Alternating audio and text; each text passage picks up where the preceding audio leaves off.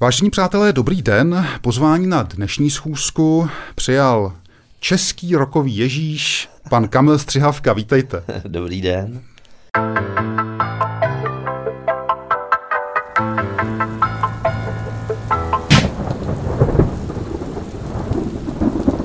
Kamile, prosím pěkně, uh, preventivně se zeptám dopředu, jo? Jakou nejhloupější otázku jste kdy od novináře dostal? Těch bylo tolik, že, že jednu eh, asi nevytáhnu, ale obecně mě vždycky vadilo, když jsem eh, ku příležitosti vydání třeba nové desky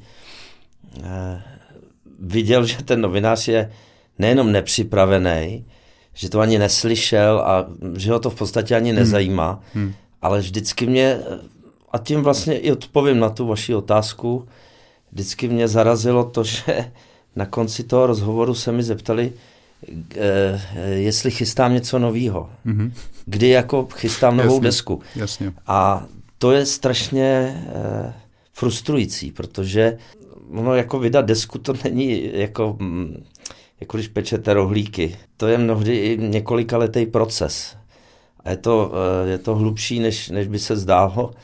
Eh, a od toho prvního okamžiku, kdy se rozhodnete, že začnete skládat nějakou eh, muziku a s cílem teda, že to někdy vydáte, tak je to opravdu dva, dvou až tříletý proces a je to značně vyčerpávající, hmm. včetně toho proma potom, který je nezbytný no, jo, a my jsme za něj rádi. Ale když potom děláte sérii rozhovorů a každý druhý taky novinář se vás zeptá po těch třech letech prostě vyčerpávajícího procesu eh, tvůrčího na to, kdy teda jako uděláte něco nového, tak je to, když to řeknu slušně, zarážející. No jasně. Chápu. No tak ono to, já je nechci omlouvat, jo, ty svoje uh, kolegy, ale ono, ta doba dneska je tak rychlá a přehršila informací je tak brutální, že samozřejmě to musí být um, jako pro někoho těžký, jo, se orientovat na té Ale když já myslím, ten... Já myslím, že, že jste příliš schovývavej. Eh, je to no. prostě normální lidská hloupost a blbost, použiju tenhle výraz nezlobte se na mě, ale ptát se umělce, který je na konci toho procesu eh, a který, jako každý z nás, se potřebuje chvilku hmm. se nadechnout a začne přemýšlet eh, samozřejmě, jaký další projekt ano. zrealizuje, ale zeptat se ho v rámci proma k novému dítěti, který se narodilo a který je prostě zabalený v té zavinovačce a, a a poznává ten svět. Jasně. Jako, eh, jestli když si pořídíte nový, no, tak to nevím. Ten mají lidská blbost, ne, máte pravdu, to Ne, jasně, jasně, jasně, máte pravdu. Uh, uh, Kamile, u vás se dá říct uh, asi, ale jo, že jste jedna z mála skutečných uh, českých rokových hvězd. Uh, Děkuju. To zní dobře. No v mých očích to tak aspoň, aspoň je. A... No mě to dělá dobře. Eh, řekněte mi... Eh, Tohle poslouchám. jak moc jste naplnil takovýto rockerský heslo sex, drogy, rock and roll? Jak moc... Eh, ono jedno, jestli je to rockerství, jazzmanství nebo bluesový třeba vnímání života, vždycky je to poza. Hmm. Celá tato branže a scéna je postavená na té na tý póze. Hmm.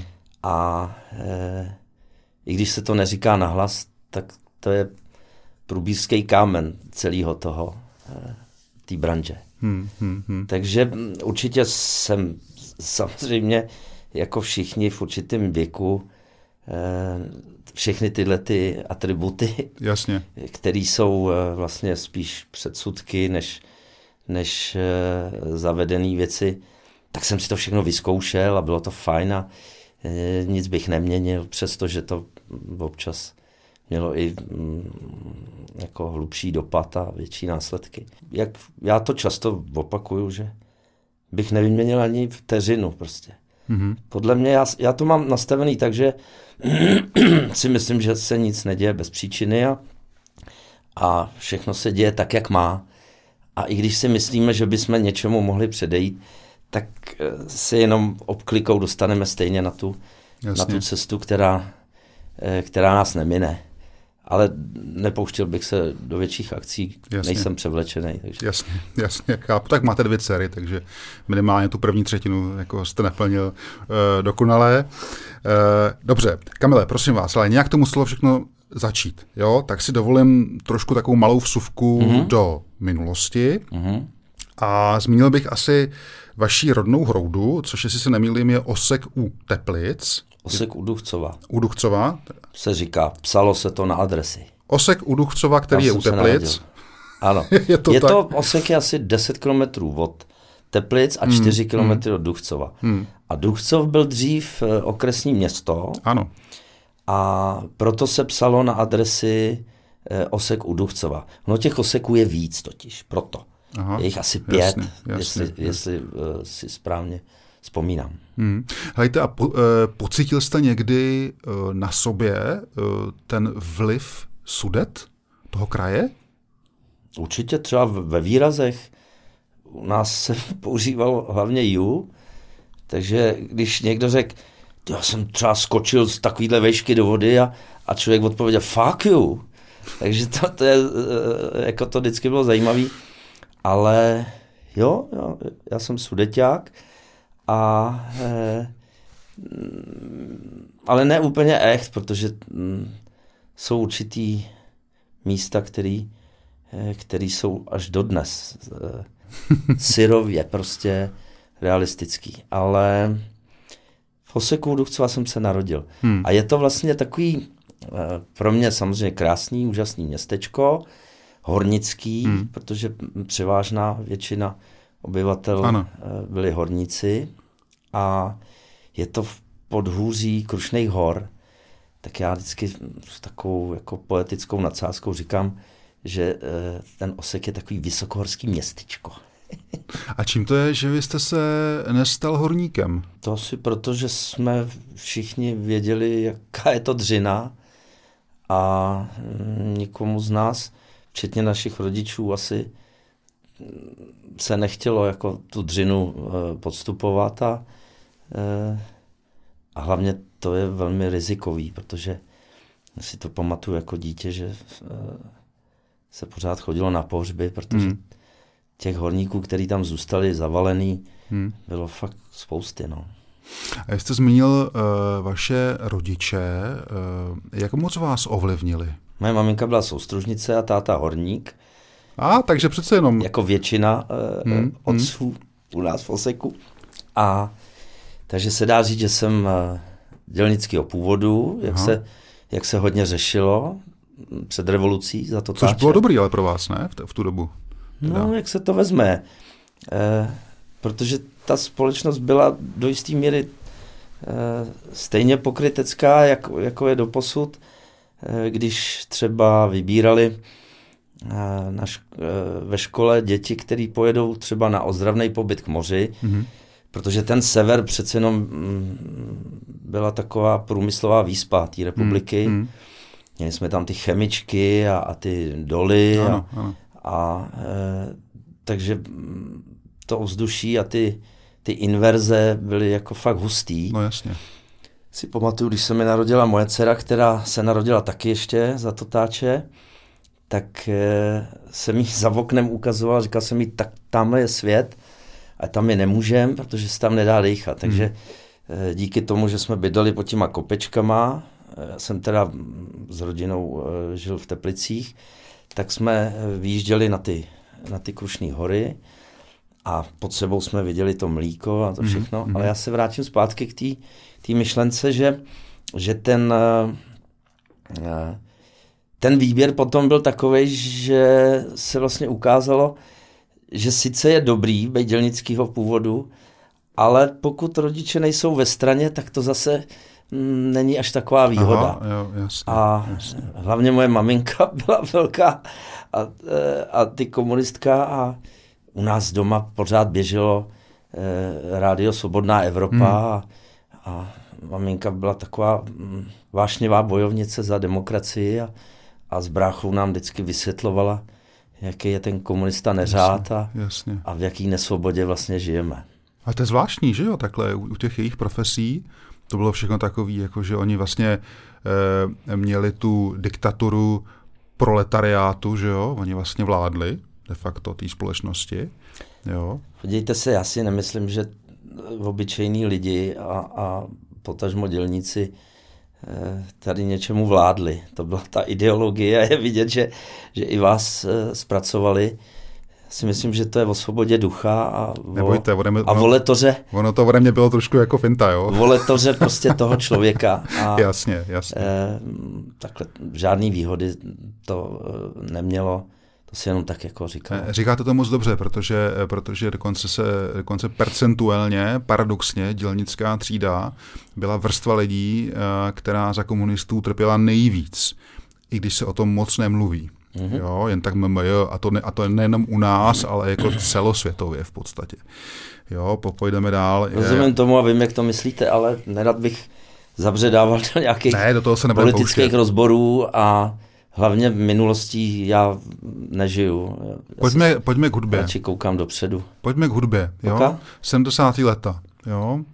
E, Malej Kamil, Eh, v Teplicích eh, nějaká, nějaký normalizovaný Československo a u nás katapult, možná Jiří Schillinger, ale vy jste v tak třeba, řekněme, kolem té puberty asi směřoval někam jinam, ne? Eh, jako v té muzice. Já jsem se hudebně projevoval od malá, ale je pravda, že i mě zasáhly samozřejmě katapulti. Hmm. To, to nešlo minout. A mě docela bavilo, když, eh, když jsem se ptal, anebo se ptám dodnes svých kolegů, jak se za to eh, dnešní třeba, a asi byste se divili, jaký star rokový, mm-hmm. stydí za to, že třeba poslouchali kaťáky. Aha. A přitom jako stydět se za, za inspiraci, která, který tady moc nebylo, je nesmysl. Hmm. Ale je fakt, že já jsem spíš tíhnul k té té zahraniční tvorbě a mě formovaly ikony, jako byl, já nevím, Vláďa Myšík, hmm. miloval jsem Marcias hmm. A miluju, to je moje nejoblíbenější jasně, jasně. tuzemská kapela. Teď převzali, že, bylo, že zlo teda eh, nejoblíbenější mojí kapely Buty hmm. na poslední hmm. dekádu, nebo 20 let vlastně, dvě dekády. A eh, já si pamatuju, že v těch letech jsem někde poprvé slyšel dvanáctku, bluesovou dvanáctku. Já vysvětlím, co to je pro lajky. Eh, blues eh, je postavený na 12-taktovém eh, konceptu, nebo, nebo jak to říct, že to kolečko prostě harmonický a melodický je postavený na 12 taktech. Mm-hmm. A já jsem najednou zjistil, že se něco děje se mnou. Hmm. Protože jsem tu hudbu vždycky vnímal trošku asi jinak, eh, než, než mý vrstevníci. Eh, rezonovalo to ve mně asi hlouběji než, než normálně. Hmm. Hmm. Ale to, co se stalo, když jsem slyšel poprvé, já myslím, že to bylo zrovna od Vládi Myšíka, že hrál nějakou dvanáctku někde na koncertě, tak jsem zjistil, že že z toho mám až eh, husinu a že, že mě to zasáhlo úplně do srdce. A tak jsem se o to, o to blues začal víc zajímat a mm, tenkrát, já nevím, jestli to bylo na konci 70. let, nebo na začátku 80. to už si nepamatuju, hmm. ale vyšla deska Antologie Blues hmm. a byly to, myslím, dvě nebo tři desky a začínalo to eh, nahrávkou indiánů z kmene Frafra až, až přes, přes třeba eh, ty, ty dělníky, kteří dělali na těch bavlněných plantážích mm-hmm, a, jasně. a zpívali si tu rytmickou uh, hudbu, monotónní, a určitá monotónnost, 12 taktová, ale je právě to, co mě na tom, eh, ten minimalismus vlastně, mm-hmm. to je to, co mě při, přitahovalo vždycky k té bluesové muzice si pamatuju, že jsem si třeba psal e, i na papír, na krabičku od syrek v hospodě, jenom to slovo blues, už když jsem si ho napsal, ano. to, že to bylo napsané anglicky, tak to, to, no jasně. to ve mně prostě evokovalo nějaký určitý, určitou magičnost to mělo. ale byl jsem fanatický, prostě fanoušek téhle hudby a první akordy, které jsem se naučil na kytaru, byly právě bluesový a e, nikdo mě neučil. Ne, nebyl tenkrát internet, hmm, nebyl hmm, YouTube, hmm, no jasně. nebyly žádné školy, prostě e, člověk si to stahoval z nahrávek. Tak jsem si vždycky sladil tu kytaru s tou hmm, nahrávkou, hmm, aby mi to hmm, ladilo. Hmm. No a tak dlouho jsem ty prsty pokládal, že jsem říkal, jo, to je ono, takhle se to drží to kilo. Ta bluesová hudba, myslím, e, mě e, tak jako málo kdo ví, že bluesová hudba je základ vlastně rock and rollu a všeho. Hmm. A všechno vychází hlavně z, z té bluesové muziky. Takže já jsem podvědomně, aniž bych to plánoval, e, začal vnímat tu hudbu od kořenů. Jo, že jsem to nepřeskočil. Jasně. A díky tomu dokážu vnímat e, vlastně všechny žánry a všechny styly e, pozitivním slova smyslu. Že jsem se nezaškatulkoval, hmm. že jsem nezůstal jenom u té bluesové muziky, ale přes ten rock and roll a, a, se dostal k tomu hard rocku, k tomu rock and popu a k heavy metalu. A všechno to má prostě kořeny. E, jako na západě od hranic, to jsme se dozvěděli až po revoluci, se nepoužívají krásný český výraz jako big beat. Hmm. Ale rock and roll, všechno je to rock jasně, and roll. Jasně. Jo? Takže mm, jo, ovlivnila mě ta, ta bluesová muzika hodně a, a e, měl jsem to moc rád, právě protože e, si pamatuju taky takovou historku, ono totiž ty bluesové věci nebyly žádný veselý oslavy života. Hmm. Jo, to e, blues je vlastně pocit, nebo jak to pozv, nazvat.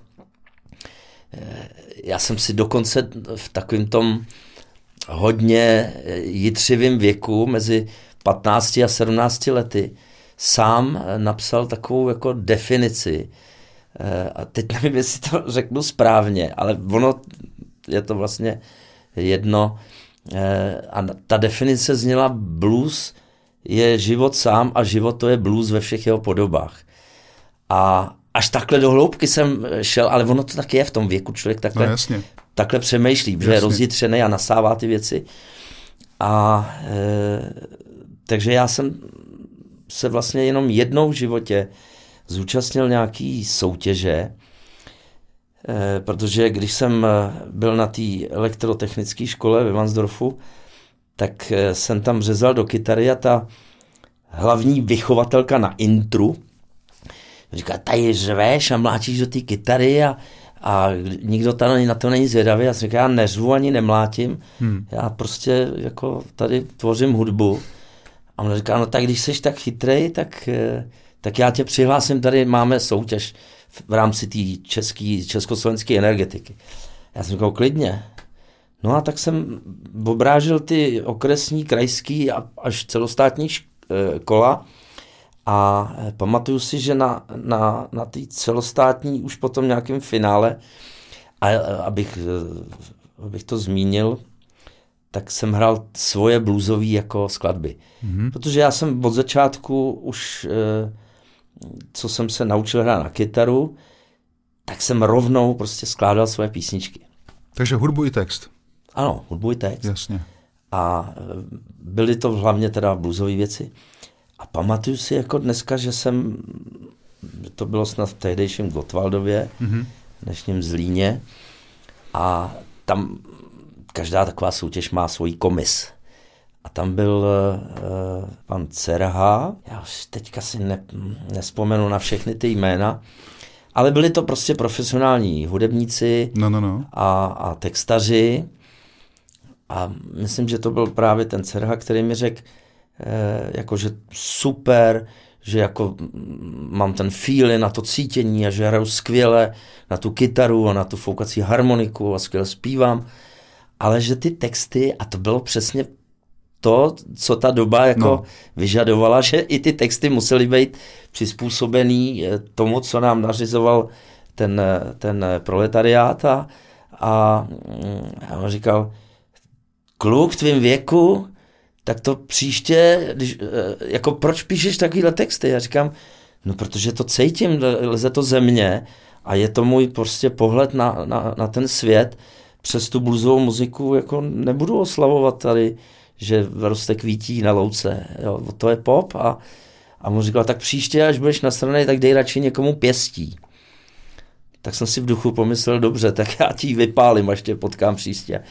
Ale to samozřejmě byla ta spurnost toho, toho mladého člověka hmm. a to byly první vlastně doteky té povrchnosti a té neupřímnosti hmm. a toho, že vlastně jsou, to jsem vůbec netušil, že jsou vnější vlivy, které by mohly bránit té tvorbě, jo, tomu duševnímu rozvoji ano. a hudebnímu, tomu vyjádření nějakých vnitřních pocitů. A, a tam jsem si to poprvé uvědomil, že, že žiju v nesvobodě a že nemůžu svoje pocity, byť nikoho neurážej hmm. a nikomu tím neubližuju, nikoho nepodněcuju k ničemu. Jsou to jenom moje, prostě znova opakuju, interní pocity. Niterní vlastně. He, to je to hrozně, mě zarazilo. Jako. Hrozně hezky, hezky vysvětleno, mimochodem. Ta, eh, ta, jo, že to strašně málo eh, mladých lidí chápe dneska, takovýhle souvislosti. Mm-hmm. Jo, ale vy jste, Kamile, přešel trošku, vy jste obešel malinko ten, ten, ten úplný prapůvod u vás, jo? Protože vy jste byl, myslím, že sportovec, že jo? Jste mm-hmm. se mhm. věnoval nějakému lyžování nebo něčem, něčem takovému. Skákal jsem na lyžích. Skákal jste na lyžích, jo? Mm-hmm. Ale kde, kde teda jako byla, te, kde byl ten kořínek toho úplně, ten úplně prapůvod té muziky? To jste jen tak šel ve 13 někam na koncert, nebo, nebo, nebo jak to tam bylo? Jako, Já jsem od malička eh, tu hudbu vnímal víc než eh, než cokoliv jiného. Hmm. A eh, když jsem byl v první a v druhé třídě, eh, tak jsme měli ještě takovou tu klasickou paní učitelku. Eh, ona to byla francouzská, provdala se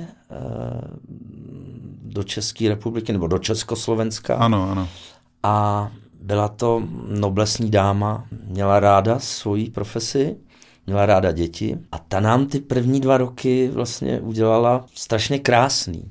Asi to je dodnes eh, v těch osnovách, ty pedagogové asi budou vědět, eh, že možná hmm. mám pravdu, já se jenom domnívám ze své zkušenosti, že v těch eh, v té první a druhé třídě nejde o to zahrnout nás úkoly a, a, a jet podle tematických tabulek, hmm. ale spíš formou hry a zábavy ty děti eh, naučit nějaký disciplíně, nějakému řádu. Motivovat. Motivovat je, ano. A, eh, a tahle ta paní učitelka s náma strašně často a ráda eh, seděla u piana, protože měla to klasické vzdělání, znamená jezdila na koni, mluvila třemi jazyky, francouzsky, anglicky a německy a česky vlastně jako cizinka. Hmm. Hrála na piano. Takže s náma hodně stála u piana, nebo seděla a, e, a zpívali jsme. No a já si pamatuju, že, e, že asi rozeznala určitou míru e, schopností toho, kterého žáčka a já jsem zpíval sola. Vždycky, když byla nějaká sloka, tak jsem ji zpíval já. Yes. A e, potom vedla kroužek hry na flétnu, na Zobcovou, hmm což je taky mm, na začátku vlastně toho, toho procesu pedagogického skvělý. A tam jsem se třeba naučil noty a tam jsem se učil hmm. základy určitý, Jasně. jako té hudby. A bylo to strašně hezký období, takže nebylo to, že, že to takhle letělo někde ve vzduchu a, a skočilo to do mě. Eh, v podstatě nenásilnou formou jsem, eh, jsem tu hudbu začal vnímat, ale je pravda, že ten sport eh, u mě převažoval hrozně mm-hmm. dlouho a ten osud mě, mm, mě potom zaval k té muzice natrvalo, protože to je taková historka, která je strašně dlouhá, já, já už jsem ji říkal mockrát, tak se do ní nechci moc pouštět, ale, mm, eh, ale řeknu jí. Protože, protože když eh, v kontextu s tou dobou, já jsem tehdy eh, skákal prostě v oddílu na, na, na těch lyžích u nás v Oseku. Ano. A my jsme tam měli i můstky, ty nám pomohli postavit prostě naši rodiče, jako rodiče těch, těch kluků, který jsme byli ano. v tom oddíle. A své pomocí všechno jsme si to postavili. A my jsme byli spíš takový exoti, protože mm, kombinézy jsme měli takový, že, že nám naše maminky sešily tepláky s bundou od tepláků dohromady, aby jasně, jsme měli jakože, jakože nebyly peníze na nějakou výbavu, takže jsme neměli boty s opěrkama, to bylo pro nás nedostižný. Mm-hmm. To technické vybavení bylo slabší a samozřejmě i ty výkony nebyly úplně takový. Eh, takže když jsme někam přijeli, tak eh, si pamatuju, že že ty, ty kluci z těch jiných oddílů říkají, pojď se podívat, skáče baní kosek. A vždycky to byla prostě pro ně humorná vložka. Každopádně já jsem měl jednu sezónu, to bylo kolem právě těch 14-15 let věku, jsem měl povedenou, protože jsem se do toho zažral a absolvoval jsem třeba třífázový tréninky, to znamená, mm-hmm. než jsem šel do školy, tak jsem ráno vstal, třeba v pět, a šel jsem prostě běhat do lesa, tam se hlavně posilují nohy, takže Jasně. jsem dělal různý dřepy, cviky, skákal jsem prostě na ty pařezy po schodech třeba eh, na jedné, na druhé noze a šel jsem do školy, po škole jsem šel na, na ten eh, skokanský trénink, což eh, bylo vlastně to samé a, a navíc jsme teda skákali a pilovali jsme techniku a odrazy a doskoky a tak. A večer před spaním jsem si dal, dal zase jo. prostě kolečko tréninkový. No a ta sezona skutečně mi nějak jako vyšla, Eh, líp než obvykle v té mojí kategorii žákovský. A potom se stala prostě taková věc, že ten, ten náš trenér, to byl strašně hodný člověk, obětavej, žil pro to pan Černý, Jiří Černý se mhm. jmenoval, nebo se jmenuje, ještě žije samozřejmě. Mm-hmm. A můj jiné jeho syn, taky Jiří Černý, to převzal po něm a v tom oseku obnovil prostě ten mm-hmm. oddíl. Ale zpátky ke mně, takže já jsem eh, se dozvěděl, že jsem byl vybrán do střediska vrcholového sportu, tedy do juniorské eh, reprezentace, ano. kde eh, která, to soustředění se mělo konat na Štrbském plese v Tatrách a, a bylo to takový, jakože širší nominace. A na tom soustředění potom se vybrali opravdu ty věkové kategorie eh, eh,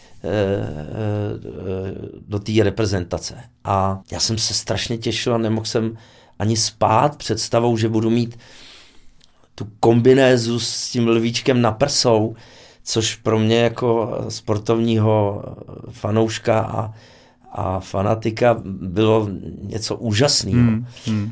A no a pak se stala ta věc, že my jsme měli ředitelku na to základní škole, která sice měla základní vzdělání, což v té době nebylo překážkou k tomu, aby měla takovouhle vysokou funkci, ale zřejmě byla od pěti let ve straně, nebo jasně, takhle já to jasně. nad sáskou jako ano, ano. popisuju. A, no a ta prostě mi to soustředění zatrhla a si pamatuju, že ten trenér mě nechal před dveřma, takhle, před tou ředitelnou a slyšel jsem strašný řev z té místnosti a ta její, to její eh, odůvodnění bylo, že člověk, který vyrušuje při vyučování, nemůže reprezentovat socialistickou vlast. Tak až takhle bizarní byla ta doba. Hmm. No ale protože jsem byl v tom věku, kdy je člověk opravdu citlivý na tyhle věci, hmm. nepřipravený, nerozuměl jsem tomu, to politikum kolem našich životů se mě ještě nedotýkalo, hmm. protože i, i, rodiče se nás snažili chránit od těle těch vlivů, protože dětství je jenom jedno. No jasně. A e, já jsem zapšknul, začal jsem chodit za školu, trvalo to chvilku, že jo, jak bych skončil v lapáku, ale e, chodil jsem za školu a místo na tréninky jsem šel třeba s klukama, to jsem taky nevěděl, že něco takového existuje na lavičky. No, to bylo místo někde v lese, kde byla lavička, a tam byly holky, kluci, jasně, jasně. jo, hrál se tam na kytaru, pilo se tam víno, kouřilo se tam. No. A to byly prostě věci, které jsem vůbec neznal. Já jsem znal jenom ten drill a e, no a tam někde začala ta, ta moje hudební kariéra, protože jsem se velmi rychle naučil ty tři akordy a na tři akordy už se dá hrát spousta věcí. Hmm. Takže jsem hrál těm holkám tu Dianu a okamžitě jsem byl king a ty kluci pak litovali, že mě tam vzali, protože eh, ten, jak jste se na začátku ptal, ten eh, muzikantský život, sex, drogy, rock and roll, tak začal někde tam na těch lavičkách Jasně. a, a eh, a učarovalo mi to. No tak vy jste byl jako, jako hezký kluk, ne? Si myslím, takový jako... To, jako jak ne, má člověk o sobě říct, že byl hezký kluk? No ne, tak jako... Tak no jako... byl jsem vysportovaný, šlachovitý, že jo? Jasně. Eh, blondiáček, že jo? No, tak jako modrokej. Takže taková ta, taková ta zmínka, zmínka, co máte na, na webu, eh, že, jak to tam bylo, že mm, jste s kytarou a foukací harmonikou obrážil bary a hrál za pivo a párek vlastní mm-hmm. písničky, mm-hmm. tak to bylo, už to tam někde začínalo tady v té době? Jo. To je ono, jo? To je taková ta... Uh... No tohle byla příprava a pak uh, potom jako na vysvětlenou. Tenkrát to bylo tak, že uh, tomu, čemu my dneska říkáme kluby hudební, hmm, hmm, hmm. tak to byly prostory, které fungovali pod hlavičkou SSM, což pro mladší ročníky znamená Socialistický svaz mládeže. A byl to takový předpokoj té komunistické strany. Ano. A socialistickým svazu mládeže eh, v podstatě musel být každý. A i když nebyl, tak na vojně prostě ho to stejně dohnalo že jinak eh, jsme byli omezováni přístupu právě na, na některé hmm. akce a hmm. věci. A ta, jako já jsem byl v pioníru, v jiskřičkách, nám to všechno jako dětem nám to přišlo normální, Jasně. protože taková doba byla a byly to vlastně kroužky, které do nás, aniž bychom to tušili, už tloukali nějakou ideologii. No jasně. Jo. A e, a o čem jsme to mluvili? Teď jsem se úplně dostal někam. No mluvili jsme o té době, kdy jste s tou uh, zapárek a, a pivo. Jo, jo, jo. Takže eh, jo, děkuju za, za, za narážku. Eh, občas se mi to stává, že zabloudím. To jo. i mě, ano. A že já jsem strašně ukecaný, jak jste asi zjistila, ta, jdu na to občas od lesa. Jasně, jasně. Mm. No a v těchto těch prostorách, v těchto těch klubech, se právě mm, ty, ty, ty lidi, kteří eh, byli nadšený a, a, a sdíleli prostě s ostatníma tu kulturu a, a hlavně pro mladý lidi to bylo vyžití, tak, tak mě třeba nechali zahrát někde jo. A, a bylo to opravdu bez honoráře. Dali mi prostě opravdu občerstvení a, řekli, tady si můžeš dát piva, kolik vypiješ. Jasně. To pak už přestali dělat, protože zjistili, že eh, že ty sportovně založený fyzicky zdatní lidi vypijou hodně. A e, takže to, tohle jsem měl na mysli, tyhle, ty, eh, hmm. tyhle ty akce. A tam jsem zjistil, já bych to nenazval úplně undergroundem, ale e, z toho ideologického hlediska, ale byly to prostě akce, na kterých se scházely eh, rockové kapely, metalový, nebo metal ještě tenkrát nebyl, ale, ale i v úvozovkách folkaři, jak se jim hmm, říkalo. No, jasně. Písničkáři, dneska by se řeklo. Ano. A, no a třeba v mém případě bluesmeni. Tak dobře, ale eh, dobře, tak tam teda potom ale přišla nějaká doba, kdy jste, eh, kdy jste teda od toho bluesového písničkářství za párek a pivo mm-hmm tak nějak konvertoval k tomu metalu, který jste zmínil. Mm-hmm. že dokonce mám někde načtený, že kapela Motorband čekala, až se vrátíte z vojny. Mm-hmm. Není to tak? Ne, ne, ne, tak to nebylo. A my už tak to čerpám uh, z Google, jo? Takže, jo, jo. takže pojďme to os, osvětlit, ono, tu, všechno, tu cestu. co je na internetu, není úplně no jistě, jako jistě, jistě, realita. Jistě. Tak, to, tak to osvětlete. Ale jako... nechci kazit eh, historku pravdou, že jo? No. Jak se říká. ne, e, mezi tím samozřejmě, nebo ne samozřejmě, ale mm, byl mezistupínek e, a to byla moje první kapela roková, Eh, do který jsem se nanominoval tak, že my jsme u nás v Oseku měli eh, takovou máničku, mm-hmm. eh, kytaristu, hudebníka Luboše Růžičku, mm-hmm. který nás eh, jako hudby milovní lidi zásoboval nahrávkama, protože on už v té době, on byl starší, asi o pět let než Jasně. já, takže to bylo, jako já jsem na něj vzlížel jako na osobnost, protože už jenom ty vlasy, že jo, to no, Jasně. prostě měl vlasy takhle do půly záta, neuvěřitelná záležitost. E, navíc hrál na, na kytaru a měl kapelu rokovou. Hmm. A jezdil na ty burzy a, a nevím, kde to scháněl, ale zvenku prostě LPčka, to, co jsme vůbec nevěděli, tak třeba od něj jsem měl mm, na kazetu nahraný desku od skupiny Nazaret Hide of the Dog, mm-hmm. což je neuvěřitelný nářez a je to klasika prostě mm. toho mm. hard rocku. A, e, a tenhle ten Luboš e, měl kapelu právě v tom Duchcově zmiňovaném a já jsem se tak jako doslech někde v hospodě, že scháněj zpěváka. Mm-hmm. No a tak jsem si zjistil, kde pracuje. On pracoval v Duchcově a čekal jsem, až, e, až vyjde z té práce, normálně jsem to prostě na něj nahrál a dělal jsem, že jdu náhodou okolo a on jel na té skládačce v těch monterkách z té práce a, a já mu říkám, čau Luboši, a my jsme se znali z Oseka a on, no nazdar Kamile a tohle a, a já říkám, ty prý máš nějakou kapelu a tohle, no a pak, protože to sebevědomí v tom věku bylo nezměrný, tak jsem říkal, nechceš plenta do kapely? A on jako, se o mě podíval, říkal, plenta do kapely, jo. Mm-hmm. Ale tak přijď neděli ve dvě, jo? No a tak jsem ve dvě přišel a, a tam jsem pochopil prostě, že je to na celý život, protože když hmm. celou tu dobu jsem hrál sám, vždycky jsem eh, byl sám za sebe a najednou za mnou byla celá ta kapela, ty bubny, ta basa, ty dvě kytary prostě. A když to spustili a já jsem do toho začal řvat, tak, tak jsem se nemusel hlídat, jestli hraju správný akordy a, a jenom jsem zavřel oči a pustil jsem to ze sebe.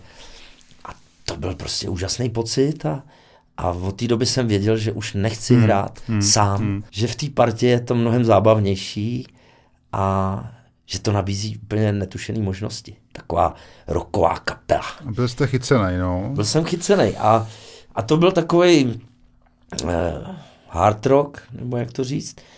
A tahle ta samá kapela, já se dostanu k tomu motorbandu, nebo k tomu heavy metalu. Mm-hmm. A už to udělám zkráceně. A tahle ta kapela hrála v, e, e, každou neděli a dělali jsme si repertoár, hráli jsme převzatý věci, jako všichni, Jasně. když začínají. A já jsem psal texty, třeba český, na, na ty věci, aby, e, protože jsem nechtěl zpívat svahelsky. Anglicky Jasně. jsme neuměli, Eh, tak jsem ty texty psal tak eh, podle ano, sebe, ano, ano. jak jsem byl zvyklý a vždycky každá ta hudba evokuje ve vás něco prostě. A e, začali jsme tu muziku dělat naplno a e, to je zase věc, kterou třeba dnešní mladá generace vůbec asi nepobere, ale my, nebo já nevím, jestli vás poslouchá váš podcast. Nicméně ta e, ta doba byla taková, že když eh, jsme si chtěli koupit nástroje, tak tady nebyly. Hmm, hmm. Tady nebyly prostě nástroje, který, eh, který by ladili, který by splňovali nějaký, eh, nějaký technologický požadavky té doby, protože to šlo všechno strašně nahoru. My jsme si ty kytary vyráběli, zesilovače byly rádia prostě hmm, a, hmm, a hmm. různý, různý takovýhle možnosti. A do toho nechci zabředávat, to je fakt pravěk ale byly možnosti, byli lidi, kteří to dokázali z toho západu, většinou teda z západního Německa ano. hlavně, sem ty nástroje prostě propašovat, distribuovat a prodávat. Eh, hmm. Samozřejmě na, na černo. No jasně. A eh, to druhý úskalí tady toho všeho bylo, že to bylo strašně drahý. Hmm předražený, jako hmm, všechno. No jasně. Hmm. Takže my jsme si všichni vzali půjčky. Já to nebudu porovnávat, byly to strašné sumy, z které, kdybych to porovnal jako v penězu v dnešní době, tak by se vám zamotala hlava. Ale když má člověk ten entuziasmus a to nadšení pro věc, tak ho to nemůže zastavit. Ale to úskalí, který to přinášelo, bylo, že jsme si na ty na ty dluhy, které jsme si nadělali, že já jsem musel taky koupit do kapely něco, takže já jsem koupil aparát, to znamená PAčko, bedny, zesilovače, hmm. mikrofony, kabely a takovou tu, tu techniku kolem, aby Jasně. jsme vůbec eh, mohli hrát. Jasně. Jako. Eh, a kluci si nakoupili ty předražené nástroje a, a tak někdo z nich přišel s, s nápadem, že bychom mohli jako o víkendech, než začneme jezdit na ty, eh, na ty koncerty a tak, že bychom si mohli přivydělávat hraním v baru. Jsem říkal, tak proč ne, že jo? Každá koruna dobrá. A začali jsme hrát ve vinárně Astra v Bylině a to bylo taky strašně hezký období a pro mě to bylo zase e, důležitý, protože jsem se naučil eh, komunikovat s, s těma lidma, s tím publikem. Bylo to snažší o to, že ty lidi tančili.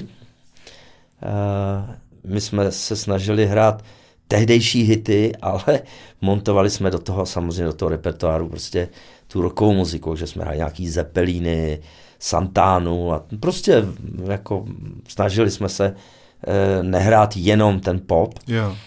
A velmi rychle jsme si našli své publikum a přesně v tu chvíli, protože tenkrát ty, eh, ty tantamy eh, bubnovaly hlasitě a rychle, takže když se kdokoliv v té branži objevil a byl dobrý, a je jedno, jestli to byl profesionál nebo amatér, hmm. tak se okamžitě o něm vědělo.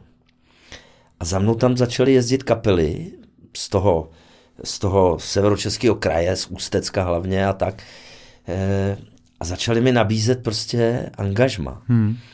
Že si mě tam jezdili po, poslechnout a, a vím, že tam byl taky mm, ten Kadlček z, z kapely Natural, který říká, pojď k nám, my jsme profíci, vy hrajete v baru a, a, a my jsme profesionálové. To tenkrát bylo no, něco, jasně, no, jasně. protože každý eh, neměl tu šanci se zprofesionalizovat, protože to muselo splnit určitý jako i právě politický jako mm-hmm. kritéria.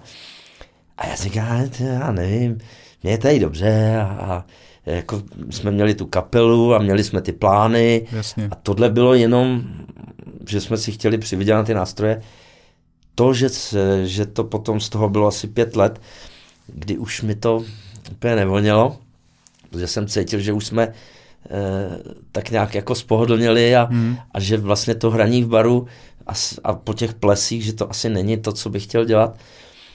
A, a pak přišla nabídka od Motorbandu. No a tenkrát hmm. Matejčík, Libor Matejčík, kapelník Motorbandu, e, v 86. roce, e, těsně po vojně, hmm Eh, za mnou přijel taky do toho baru a, a říká, ale přijeď se podívat k nám do zkušebny, což bylo v garáži hmm. hmm. u Bubeníka eh, doma, že měli rodinný domek.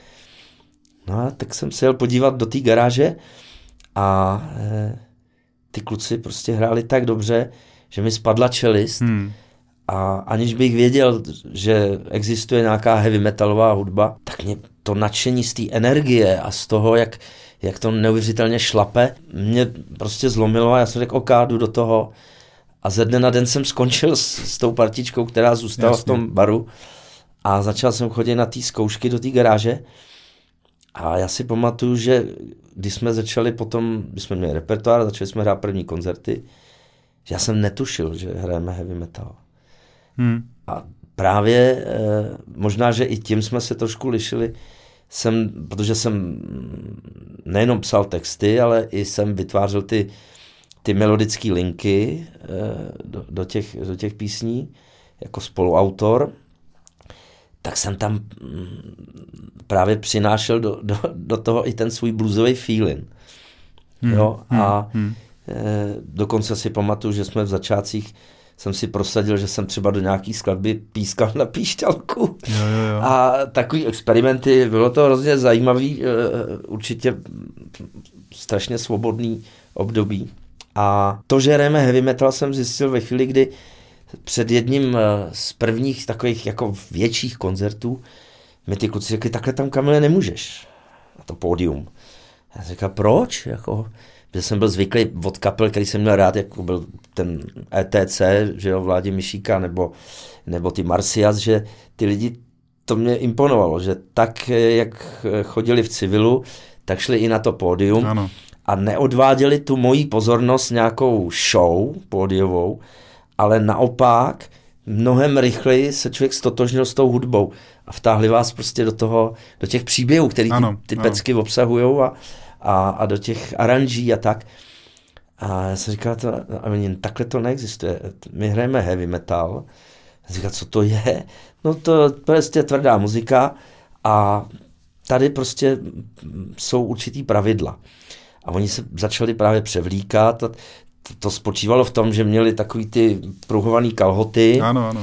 rozstříhali si třeba nějaký trička, No. aby to bylo, pardon, děravý a, Jasně. a e, no a nosili se ty pyramidy, tenkrát Ano. se to nedalo sehnat, pak jsem zjistil, že to vozejí z Maďarska. Hmm. Byli, Maďaři byli nějaký liberárnější Ano. v té době a bavíme se o polovině 80. let. A ta, a ta, ta situace byla taková, že oni řekli, taky tam nemůžeš. A navlíkli mě do nějakých strečových kalhot. E, jsem si připadal jako eh, Jarmila Kratochvílová na tréninku. E, dali mi ty pyramidy, nějaký rozstříhaný tričko, džísku bez rukávů a, a já, já jsem se styděl jako vylíst Jo, jo, prostě jo, na to pódium. jo, jo. A e, ve chvíli, kdy jsem tam teda musel, tak se rozsvítily ty světla a já najednou koukám a všichni ty lidi pode mnou To měli taky. vypadali stejně jako já. Jasně, jasně, jasně. Tak jsem pochopil právě, tak Ano. o tom jsem mluvil na začátku, že to je určitá póza, která se je vyžadována Ano, ano. eh, od, těch, eh, od, tý, od toho kterého stylu. A pak už jsem to přestal řešit a zjistil jsem, že to k tomu patří a, a už mi to nepřišlo, že jsem se nestyděl, prostě nepřipadal jsem si hloupě, Hmm, hmm. protože jsem na tu filozofii přistoupil. No a takhle jsem se dostal k heavy metalu, aniž bych věděl, že, že tu heavy metalovou muziku děláme. Ale stejně, eh, protože to moje cítění a vnímání hudby, nechtěl jsem, abych zůstal prostě v té škatulce a chtěl jsem si otvírat dveře jinám, hmm. žánrově. Takže já jsem se jako nebránil ničemu a ani jsem nelhal těm klukům, že doma poslouchám nějaký, eh, tak jako všichni, Iron Maiden, Judas Priest, to všechno oni do mě hustili, hmm. ale mě to mělo, já jsem poslouchal prostě Zeppeliny a, a v, já nevím, Genesis a, a Yes a Art Rock vlastně mě Jasně, imponoval. Jasně. Eh, Pink Floydi, prostě to bylo zjevení pro mě, stejně jako ty Zeppelini s tou jedničkou, s tou první deskou. Eh, ale zároveň jsem poslouchal i ten heavy metal a pak jsem cítil, že už mi nějak ten kabátek heavy metal je malej a zase já ve chvíli, kdy už, už všechno, co jsem, jako eh, všechno, co bylo vyřčeno, tak už jsem nechtěl plácat prázdnou slámu. Hmm. Nechtěl jsem celý zbytek života jenom ječet, místo abych zpíval a vyprávěl příběhy. Prostě Eh, zjistil jsem, pochopil jsem, že, že každý žánr má nějaký kliše, Ano. který se opakuje. No a začal jsem si otvírat dveře jinam a A pardon, ale moment, teď jste trošku předběh, jo? No. To, to, už jsme, to už jsme strašně rychlí. já jsem vám Vy utek. jste, zmínil, Jsem vám vy jste zmínil jednu věc, vy jste zmínil tu vojnu a e, to, že ta historka o tom čekání motorbandu na vás, e, až přijdete z vojny, ne, n- jako není úplně přesně tak. E, Kde jste byl na vojně? Jsem byl na vojně ve Stříbře. Ve Stříbře jako co? Jako, jako co? Jako řidič OT 64, obrněný transporter. Ano, vím, vím, no. úžasný zážitek. Tenhle ten transporter dokázal, přestože měl nevím, 25 tun, tak dokázal jezdit na vodě. Ano, ano. Tam bylo kormidlo, Vím, vím. úžasný pocit. Jo, mělo to, eh, byl to osmikolový e, stroj, každý to kolo mělo svoje dofukování, takže vydrželo údajně šest průstřelů, nikdy jsme to neskoušeli samozřejmě. Ano. Byl jsem půl roku v Českém Krumlově na, na péšce, což je zkrátka pro poddůstojnickou školu. Mm-hmm. A e, ve chvíli, kdy jsem obdržel tu frčku, e, to znamená, měl jsem se stát pod důstojníkem a dostal jsem tu pecku, tak jsem udělal někde, já už nevím co, někde jsem se ožral a, a, e, a nadával jsem na komunisty a ten, my jsme měli velitele pluku ve Stříbře a on se jmenoval Zeman. Mm-hmm. A když jsem tam nastoupil, tak byl ještě plukovník a pak ho povýšil a byl major. Mm-hmm. Takže to byl major Zeman. Proto si ho pamatuju. No a ten mě před nastoupenou jednotkou jako nechal vystoupit z řady a degradovali mě na vojína. Aha. A já jsem se zařadil do té řady a slyšel jsem, jak se vozívá odevšať. Ty se máš. Takže taková byla doba. Takže byla to pakárna ta vojna, jo? Byla, no, strašlivá. Jo. Hejte, a myslíte, že, že to dnešním klukům nechybí? Jsou to předsudky. E, nevím, jestli to dnešním klukům chybí nebo nechybí, nebudu polemizovat, žijeme v jiný době. Já to řeknu podle sebe, podle svého vnímání. Nejkrásnější leta mýho života jsem strávil v podstatě v nesmyslném uh, bizarním prostě lágru, hmm. který se dá přirovnat k lepšímu kriminálu. Když, když člověk má všech pět pohromadě, tak, tak pochopí, že ty bláboli, takový ty fráze, který, eh, který učili tamhle někde v, v rámci marxismu, leninismu, všechny ty důstojníky a, hmm. a politruky, že, že jsou to hloupější lidi, než jsem já, ty, který mi říkají tyhle ty věci. Ano. A proto já jsem měl vždycky problém, že když jsem se snažil z toho člověka dostat, v čem teda spočívá ten smysl těch věd, který mi říkají, tak jsem zjistil, že vůbec neví, o čem mluvím, na co se ho ptám. Hmm. Bylo to mm, strašně mm, ne, eh, neprofesionální prostředí. A protože stříbro bylo na hranicích prostě eh, s, s imperialistou, tak eh, já si pamatuju, že když jsme vyjeli, měli jsme poplach třeba nějaký cvičnej a vyjeli jsme za hranice toho, toho pluku, tak eh, té brány toho kasína, tak půlka těch strojů zůstala prostě vyset. Mm-hmm. Všechno to bylo jenom nablejskaný, ano. A všechno to bylo jenom jako.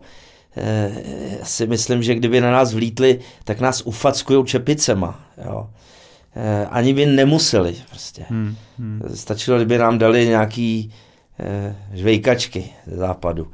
Ne, eh, celá ta vojna byla, hm, jak se říkalo, že to z člověka dělá chlapa. Ne, byli jsme ve věku, kdy jsme fyzicky byli všichni jako eh, zdatní. A to, že tam povinně musíte někde každý ráno dělat rozcvičky, to vůbec eh, z nikoho chlapa neudělá buď to prostě e, jste aktivní a sportujete a otužujete tělo i ducha, nebo ne. E, to už zase moc moralizuju, ale z mýho pohledu mi to vzalo nejlepší leta, tolik, tolik invence, který ve mně a v každém v tomhle věku bylo, tak to všechno bylo uměle potlačený hmm. na dva roky. Hmm, hmm, hmm. Těch holek, co jsem mohl poznat, Samozřejmě jasně, jenom jasně. platonicky jasně, myšleno. Jasně. Eh, těch krásných prostě Vy jste mohl, byste měl... životních jako eh, situací, který tenhle ten věk nabízí, to všechno bylo zbytečné, protože na všech těch cvičeních a, a, a akcích jsem zjistil, že ta armáda je nebojeschopná. Hmm, hmm. Že to je nesmysl prostě. Celý to bylo nesmyslný. Eh, pojďme teda se vrátit do té druhé půlky osmdesátek. Eh, takže vy jste přišel, ale to, že jste přišel z vojny eh, do motorbandu, to tam nějak jako, to je ten 86. rok, že jo? Mm-hmm. A neměl jste vlasy svoje na té Já jsem měl nejdelší vlasy na pluku. To je kolik centimetrů? No měl jsem to mé přes uši, to, to neuvěřitelný. Aha. Já byl mánička už tenkrát. A e, já si pamatuju, že eh, protože jsem hrál na všech těch eh, mejdanech, no, no, no. tak to bylo, já nevím, ve výstrojáku jsem hrál, na tankárně, na, na jak se to jmenovalo, na štábu, tam byly takzvaný štábní krysy, ty si taky dělali mejdany, že jo? A jak jsem takhle hrál po těch, tak vlastně už tenkrát jsem zažil cosi jako popularitu. To znamená, že já jsem v rámci toho pluku a to, to, eh, to bylo velký kasíno, mm-hmm. že tam opravdu bylo strašně moc těch vojáků, byli tankisti, já byl na spojrotě, Jo. Jsem vozil nejtajnější zbraň Varšavské smlouvy utajovač. Aha. Uh, takže, dneska už to můžu říct, jo. Jo, jo, jo. Uh, takže jsem, uh, uh, protože na vojně nesměly být ani rádia, na tož magneťáky, jako, Hmm, hmm. nebo něco, tak já jsem byl místo těch, uh, místo těchto těch Jasně. uh, rádií a magneťáků, tak jakmile zjistili, to se šířilo rychle, že tam je někdo, kdo hraje dobře na kytaru a, a zná miliardu věcí, tak jsem jezdil po těch mejdanech a pak jsem zažil třeba, když už jsem byl mazák, tak jsem si zavolal do výstrojáku, že je neděle. Říkám, hej, dneska je neděle, já bych potřeboval funglovky jako černáky, to bylo pracovní Jo. eh, oblečení, něco jako montérky v civilu. Ano, ano, ano. Funglovky Kanady, abych si je nemusel leštit. Jo, tak jsem se voholil, navoněl s tím pitralónem, dostal jsem ty funglovky a, a, a byl jsem prostě jakože svátečně oblečený. A teď jsem šel a pokuřoval jsem a jdu po tom pluku a, a slyším, ahoj Kamile, na zdravotní procházce. A oni mě všichni znali. Já jsem byl populární osoba. Jasně, jasně. A když jsem měl nasluhovat asi skoro dva měsíce jsem měl nasluhovat, protože jsem byl furt v base, Hmm. tak eh, jsem byl průsedař. A ono, ještě se vrátím zpátky k té myšlence té vojny, že, že to spíš v těch mladých lidech eh, probouzelo tu švej, švejkovskou stránku té naší povahy. Jasně, jasně. A místo, aby nás to formovalo k něčemu, tak nás to učilo eh, vyčůrávat eh, Ano, s okolním ano. světem. Ano. A to, to se dost promítlo do, do, do, do konání eh, českého národa až do dnes. A, no a já si pamatuju, že když jsem měl nasluhovat, tak jsem zavolal na ten štáb a říkal, hele kuci, jak to zaříte, jako. A říká, jasně, neboj se. A šli za tím Zemanem, říká, náčelníku, tady Kamil, jako parťák a tohle, a tak on říká, jasně, jak to podepsal, mm-hmm. že můžu. A náš velitel roty říkal, Strejouka, kam jdete? A já říkám, kam bych šel domů? Ne, ne, ne, vy budete naslovat, vy půjdete do basy. Já říkám, ne, ne, já jdu domů, nazdar ty pytliku. A normálně jsem odjel, že jo, on to nechápal, že běžel na ten, na ten štáb a tam mu ukázali bumášku, že Jasně, můžu jít do civilu. Takže už tenkrát jsem zjistil, že, že ta muzika a i ta v úvozovkách popularita přináší někdy trošku ty výhody. Ano, ano, to je hezký, že, no tak dobře, tak se k tomu tam, teda, ok, vrátíme se k tomu, e, dobře, nebudeme mluvit e, nějak podrobně o motorbandu, to všechno, to všichni všechno znají, nicméně e, ty osmdesátky přinášely, e, že ta, ta vlna toho metalu byla jako jako silná, jako velmi, jo, Hmm? a zasáhla teda i ten svět jako pop, pop music, jako, jo, jakože vím, že byly ty kapely Eh, v podstatě byl Triangle a tyhle ty mm-hmm. soutěže, kde v podstatě jela Iveta Bartošová, vedle toho prostě klidně nějaká metalová kapela. A bylo to úplně normální, že jo, ta- tady ta doba. A vás, vás to v té době, kdy motorband šel nahoru, to znamená koncem těch 80. let, eh, eh, vás to tehdy nenapadlo, že byste jako a priori teda eh, odešel jako dělat něco jiného, myslím jako jiný žánr? To je, s tím motorbandem je to tak, že až zpětně jsme si uvědomili, že v tu chvíli, kdy se to děje, se to děje Hmm, a člověk je toho součástí a až, eh, až čas potom vám ukáže, jestli, eh, jestli to skutečně bylo vzedmutí nový, hmm. nový eh, vlny heavy metalový. A přišlo to, ten vítr vál z Anglie, kde kapely jako Iron Maiden nebo Led Zeppelin, jak o nich se říká, že, že jsou vlastně ty hudební kritici a, a já s nima v podstatě i souhlasím, že položili ty první kameny k heavy metalu. Hmm. Ale oficiálně se v, v té heavy metalové komunitě eh, nebo říká, že, že to byli právě Iron Maiden, který přišli eh, s tímhletím žánrem, protože ten heavy metal, eh, když jsme mluvili o té póze nějaký, sebou přinášel, že měli takový ty svoje maskoty Mhm. a že ta tematika byla spíš eh, apolitická a bylo to o nějaký eh, prostě to byli bubáci a No, jasně, strašidla jasně, jasně, a, jasně.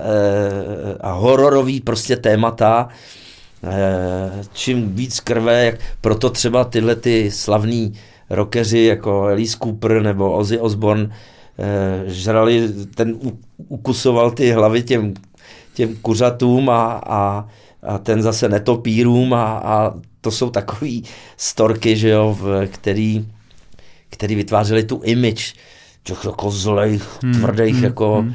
heavy metalových eh, rockerů a já, já jsem vlastně rád, že jsem u toho byl, protože zase to jsou věci, které hm, se nedají naprogramovat.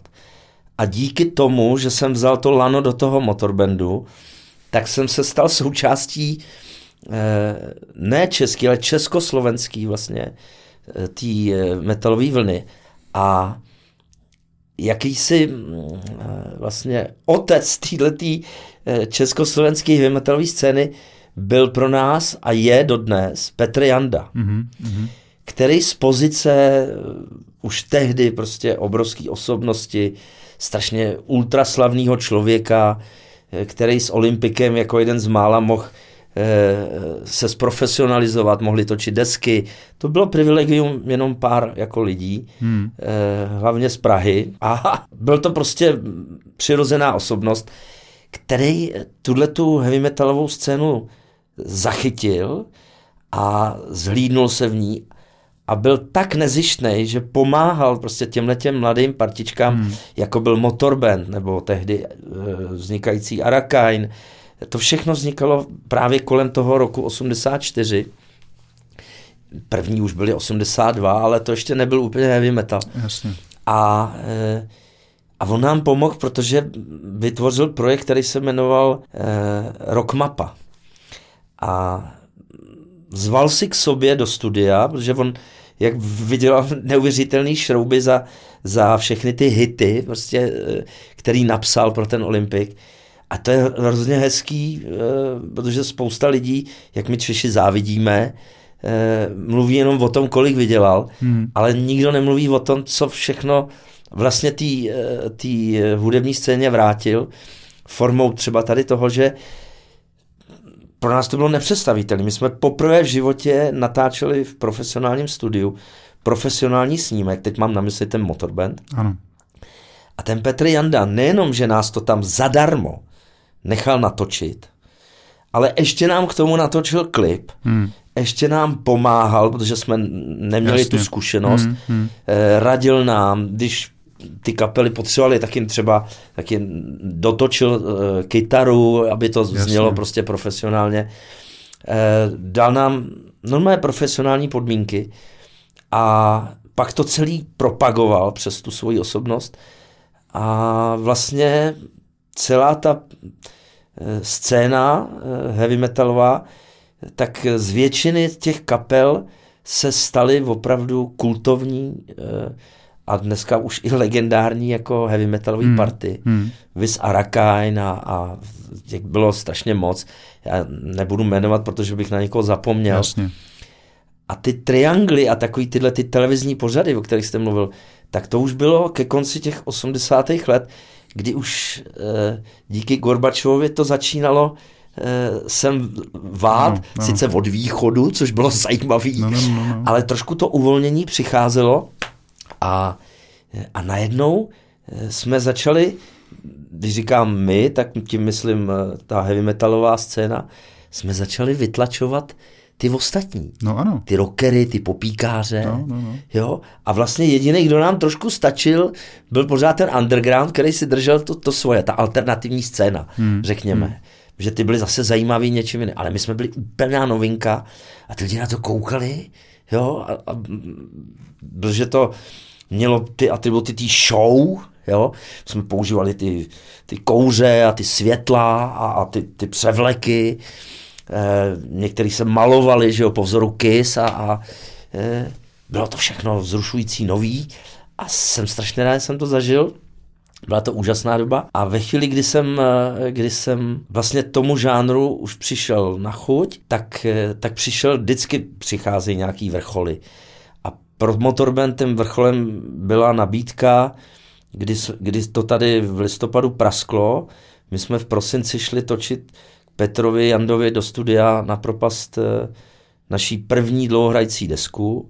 Mezi, předtím jsme díky němu eh, natočili pro Suprafon asi čtyři nebo pět singlů hmm.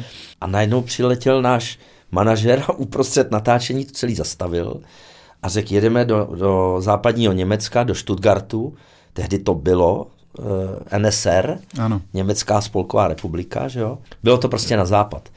A celý se to dělo strašně rychle.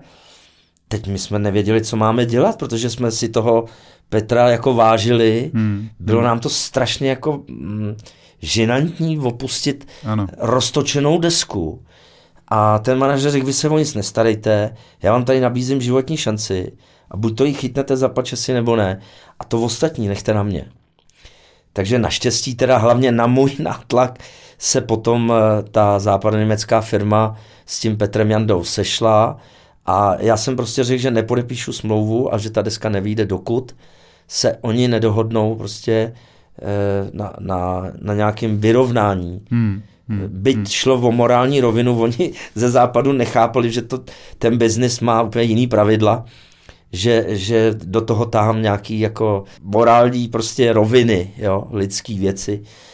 E, nicméně k tomu došlo a my jsme vlastně zase až později jsme si to uvědomili, historicky jsme byli první jako roková, ale myslím si vůbec jako československá kapela, která natáčela a vydávala prostě, eh, vydala desku eh, na západě od hmm, hranic. Hmm, hmm, hmm. V tehdejším západním Německu, Stuttgartu a byl to obrovský zážitek pro nás, protože si pamatuju, že když jsme tam šli na nějakou tu štráse, tak jsme byli překvapení, jak byly barevné ty výlohy a jak z toho šedivého světa, na který jsme si bohužel zvykli, Jasně. nic jiného nám nezbývalo, jsme se dostali do něčeho, že ty lidi najednou chodili po ulici a usmívali se. Měli barevné oblečení, eh, měli na sobě věci, které jsme znali jenom z filmů. A, eh, a když člověk přišel do té samoobsluhy a tam měli deset druhů džemu, nás to úplně rozhodilo. Jo. Hmm, hmm. A to je jenom ta materialistická stránka věci ale hlavně to vydavatelství e, západoněmecký z nás bylo zase vyukaný, že my jsme byli hrozný dříči a e, než jsme tam měli, tak jsme tu desku uměli i pospátku. My jsme tu desku natočili za den. Hmm. A to oni to nepochopili dodnes. No, jasně. Tohle hmm. asi nezažili nikdy. Hmm. Jako, a pamatuju si jako dneska, že třeba ten náš bubeník eh, Daniel Hafstein, co mu říkají Hafo, natočil ty škopky na jeden zátah. Všech těch 12, 13 hmm. skladeb, já už to nepamatuju, kolik jich tam bylo. Ta deska mimochodem, eh, jenom by třeba si to chtěl někdo dohledat, se jmenuje Motorband Made in Germany. Hmm. Vobal nám dělal uh, uh, Varholovo brácha. Andy Varhola teda. To byla ta uh, smrtka na, tý, s tou na tom motorkou, že jo? No, no, no, no, no, no. A uh, pamatuju si, jako, že ten zvukář uh, když, když to slyšel, a to bylo fakt profesionální studio, kde natáčeli velký jako uh, heavy metalový kapely, jo. A on říkal, uh, že to nechápe prostě. Takže se zavřel a třeba celý dopoledne uh, druhý den jako poslouchal ty bubny a hledal někde nějakou chybu, hmm. aby mohl toho hafa, tak si tam sedně, opravíme to. No, no, no. On tam nic nenašel. No a tak potom zase celý odpoledne jenom telefonoval a za, začal si tam sjíždět producenti a, a zvukaři jako z jiných, jako z celého města, takhle to řeknu, jo. I z jiných měst určitě. Hmm. No a, a furt si jako k nás ukazovali Jasně. a něco si říkali.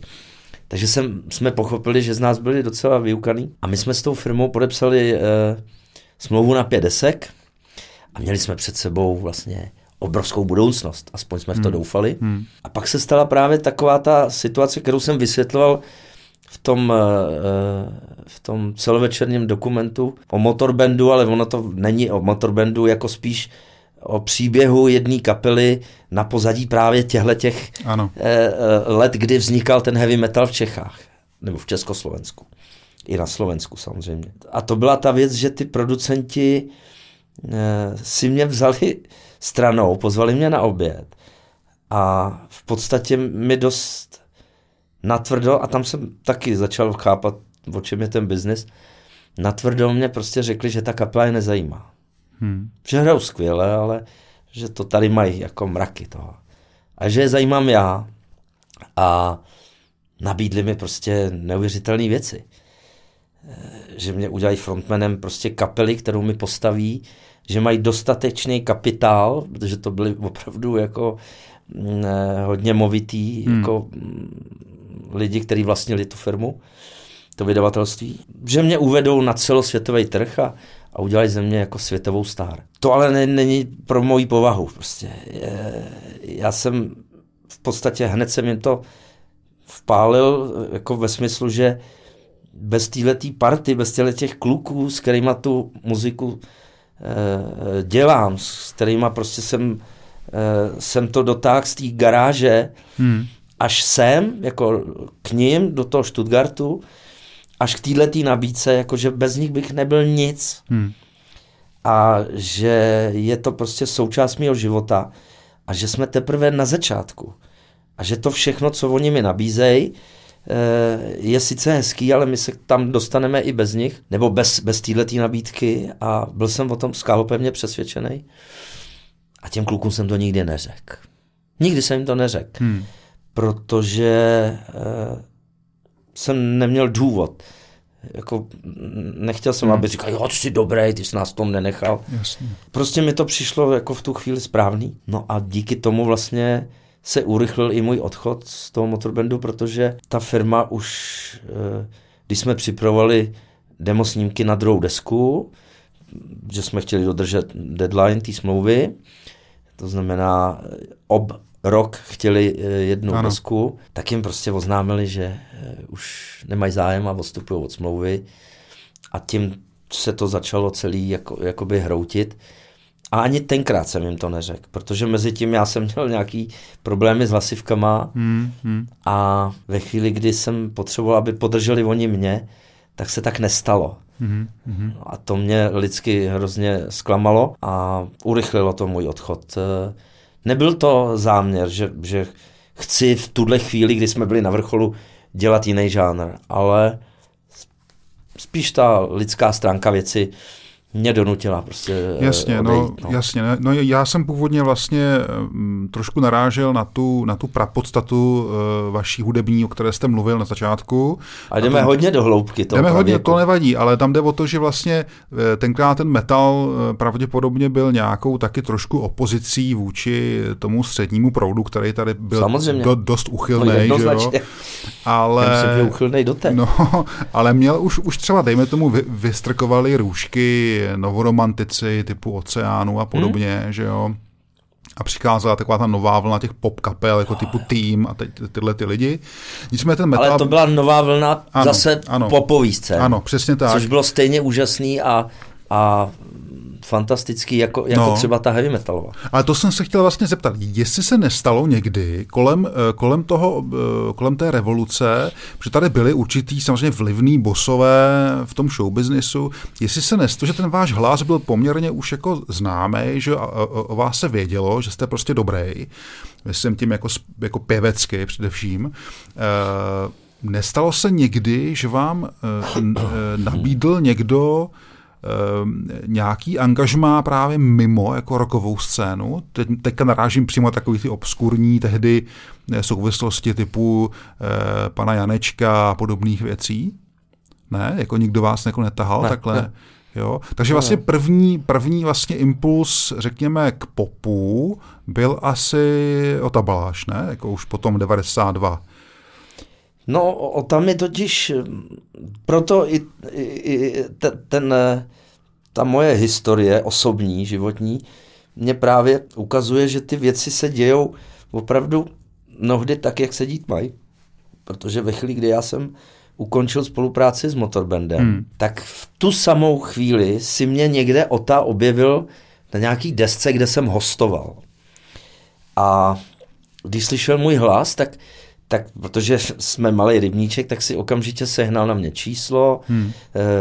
zjistil prostě, že bydlím v Teplicích a, a e, kdo jsem. A zavolal mi a, a vlastně mi nabít, to bylo týden poté, co jsem e, skončil motorband. Hmm. Ty, ty věci se děly strašně rychle. Jasně. Nabít mi, to bylo právě v tom 90. roce, spolupráci. Říká, já ti napíšu, tenkrát mi řekl, já pro tebe napíšu eh, solovou desku. Mám tady nějaký demáče, rád bych ti je pustil a eh, ty totiž typologicky přesně zapadáš do těch skladeb, který tady mám připravený. Jo, jo, jo. Eh, tak mi to mm, poslal, kazetu mi poslal normální, tenkrát to tak prostě bylo, poštou, já jsem si to poslech. No to, eh, mě, na tom, mě se na tom strašně líbilo to, že ty jeho věci byly, měly silné melodie. A e, pro mě zase tenkrát neobjevený ještě e, i, i aranžerský postupy, e, harmonický. Bylo to pro mě něco novýho a znělo to úplně jinak než nějaký střední proud. A, a vůbec mi to nepřišlo jako pop, protože on už na těch demosnímkách měl ty zkreslené kytary a, a, a docela jako ostrý bubny. A, takže já jsem začal zatím o tou jezdit. E, začali jsme pracovat na těch demosnímcích a e, zase aranžoval jsem tam zpěvy, ta tvůrčí práce, to je prostě krásná záležitost, to je to, co e, mě osobně třeba na, na, na té muzice baví nejvíc. No a vlastně ve chvíli, kdy, kdy jsme už vrcholili s těma skladbama, tak o tu napadlo, on říkal, my jsme tady potřebovali fakt nějakého dobrého kytaristu, tak oslovíme toho nejlepšího u nás. No a zavolal prostě Michalovi Pavlíčkovi. Jasně, jasně. No a ten, když slyšel ty demáče, který jsem naspíval, už zaranžovaný, a ty, tak říkal, že kdo to je a to, to mě zajímá. No a ten díky zase svojí rokový kytaře a svýmu, e, svýmu vnímání té e, muziky, tak ten on říká, hele, na mě je to moc popový, ale proč si neodpočinout a neudělat takovou tu rokovou kantilénu hmm. e, s takovýmhle jako fešákem blondětým e, a uděláme takový ty cédury. To je v muzikantské branži se takhle říká těm skladbám, my rockeři tomu říkáme cédur, který jsou e, většinou o tom jednom tématu a to je láska. Hmm. Jo? Hmm. O vztahu mezi mužem a ženou. A, Říkal, jo, to je jasný, to je, to je čistý, já to prostě, mně se to líbí. A, a takhle vzniklo BSP a původně to měla být teda moje solová deska za přispění těchto těch dvou eh, eh, pro mě tehdy jako mm, obrovských men a nakonec z toho prostě vznik eh, svazek, který trvá dodnes a z BSP jsem zažil další prostě z mých vrcholů hudebních. Ve chvíli, kdy jsme vydali tu první desku, která byla v angličtině, tak se najednou staly takové věci, na které jsem třeba u motorbandu nebyl zvyklý, že jsem přišel někam a, třeba do obchodu nebo do metra, když jsem měl do Prahy a, a tam hráli prostě z rádia e, náš velký hit I Don't Know. Hmm, hmm. A to byl prostě zase pro mě zvláštní, novej, nepoznaný pocit. Hmm, jo. Hmm. Stejně tak, jako když jsem poprvé slyšel svoji jako skladbu, autorskou, kterou jsem si e, vymazlil, vyseděl, e, vychoval, prostě natočil, vyprodukoval. A když jsem potom slyšel v rádiu a několikrát za den, tak to je, to je neuvěřitelná prostě jako... A kterou třeba máte na mysli teďka? Teď, teď třeba hovořím o Černý růži. Aha. Jo? To je skladba, kterou jsem napsal třeba před 30 lety a, a e, ona už byla hotová, ale já jsem pořád cítil, že ten refren spíš cítím jako bridge a chtěl jsem, chtěl jsem najít tu, tu harmonickou silnou změnu, doprovázenou melodii silnou, která ten refren opravdu jako, který ten refren rozsvítí tu pecku. Hmm. A takže jsem jí, a schraňoval jsem si ji pro BSP a jedno prostě takhle v noci se mi to povedlo konečně tak jsem si to hned nahrál a e, to je skladba, kterou jsem si opravdu vyseděl, pak jsem si to zaranžoval s, e, s tou kapelou, s tím tehdejším projektem No Guitars a BSP jsem to vlastně nabízel taky, ale ty kluci to, to, to měli prostě trošku jinak A tam jsem taky se učil za pochodu, že, že ne vždycky jde jenom o hudbu, ale že jde taky o peníze. Jo? A že jde o nějaký autorský honoráře. A takže já jsem si říkal, proč se tak furt jako přetahujou o, o to, kdo tam bude mít e, jako víc skladeb a, a tohle. A když jsem jim přinesl nějakou, eh, já jsem všechny ty pecky, co jsem nabízel, no, eh, BSP jsem vlastně uplatnil na No Guitars. Mm-hmm. To byl mm-hmm. projekt, který jsem dělal s mým kamarádem a kolegou s Denkem Mazačem z Teplic, eh, výtečný hudebník a ten projekt byl zase strašně ambiciozní a mm, že se vlastně zviditelnil hlavně proto, že jsem v té době byl eh, komerčně známá osoba díky Jezusovi mm. a mm, ale měl až příliš velký umělecký ambice. A v podstatě to se dalo brát za trošku alternativní jako hmm. hudbu vůči tomu poproku anebo tý, tý, eh, tomu mainstreamu. A eh, ty kluci prostě mi říkají, ale to, jako ty to máš tady nahraný s kytarou a já říkám, no teď právě proto z toho slyšíte, že eh, jestli tam je zajímavá harmonie nebo melodie, a zaranžovat to, to už je prostě to, to je ta nejzábavnější a, a pro nás vlastně i přirozená nejsnadnější věc. To je nádhera aranžovat písničky, které jsou takhle nahý, eh, je strašně zábavný a dobrodružný zároveň. Hmm, hmm. A když je dobrý základ písně, jako většinu eh, skladeb dobrých poznáte podle toho, že si dají zahrát u táboráku, natáhací harmoniku třeba. Takže ta aranž, pokud ta pecka má základ pevný, nemůže tu písničku zabít. Může ji třeba posunout, no. naopak, může ji ještě třeba posunout vejš, anebo ji jenom e, vokoloruje, ale nezabije prostě tu, hmm. tu melodii ani tu harmonii. Ale jak jste mluvil o tom, o tom biznisu, jo? No. Jak jste říkal, že uh, většinu nápadů uh, vašich vlastních jste uplatnil v tom projektu No Guitars mm-hmm. a mhm. ne v BSP, ale přece za, za, za zpěv máte taky nějaký tantiemy, nebo ne? Jako to si. Ten v úvozovkách biznis, on to není zase nic moc, protože jsme strašně maličký. No, no, no, a, no, no. Tak hlavní mm, jako pří, příjem je za autorství. A je to mm, na té ose třeba, je to 50% dneska už, nebo tenkrát to tak bylo, myslím, za, za text a 50% za tu hudbu. Jasně. Těm autorům. Proto se taky spousta lidí, jako třeba v té rokové branži to bylo eh, běžný, že ta kapela, když si chtěla vytvořit nějakou svoji filozofii, eh, hudební a, a v těch textech, no tak si musela psát ty texty sama. Mm-hmm. Což je právě zase ten rozdíl od, od toho, od toho mainstreamu, od toho, dejme tomu popu, ale to není žádný zprostý slovo, ten pop. Ani pro nás, pro rockery. To jenom, eh, tam už je to opravdu jenom o té póze, ale většina prostě opravdových skupin, teď mám na mysli interprety, který doprovází nějaký hmm. eh, bezejmený prostě hudebníci, eh, tak eh, si vytváří svoji eh, image a filozofii nejenom tím, že hrajou autorskou hudbu, ale i těma textama. Takže ten přínos největší byl z autorství toho textu a té hudby. Hmm. A to, co zmiňujete, ty interpretační tantiemy, takzvaný, obhospodařuje e, instituce, která se jmenuje Intergram. Jo, jo. A z každého e, odvysílaného e, songu máte třeba 10 halířů.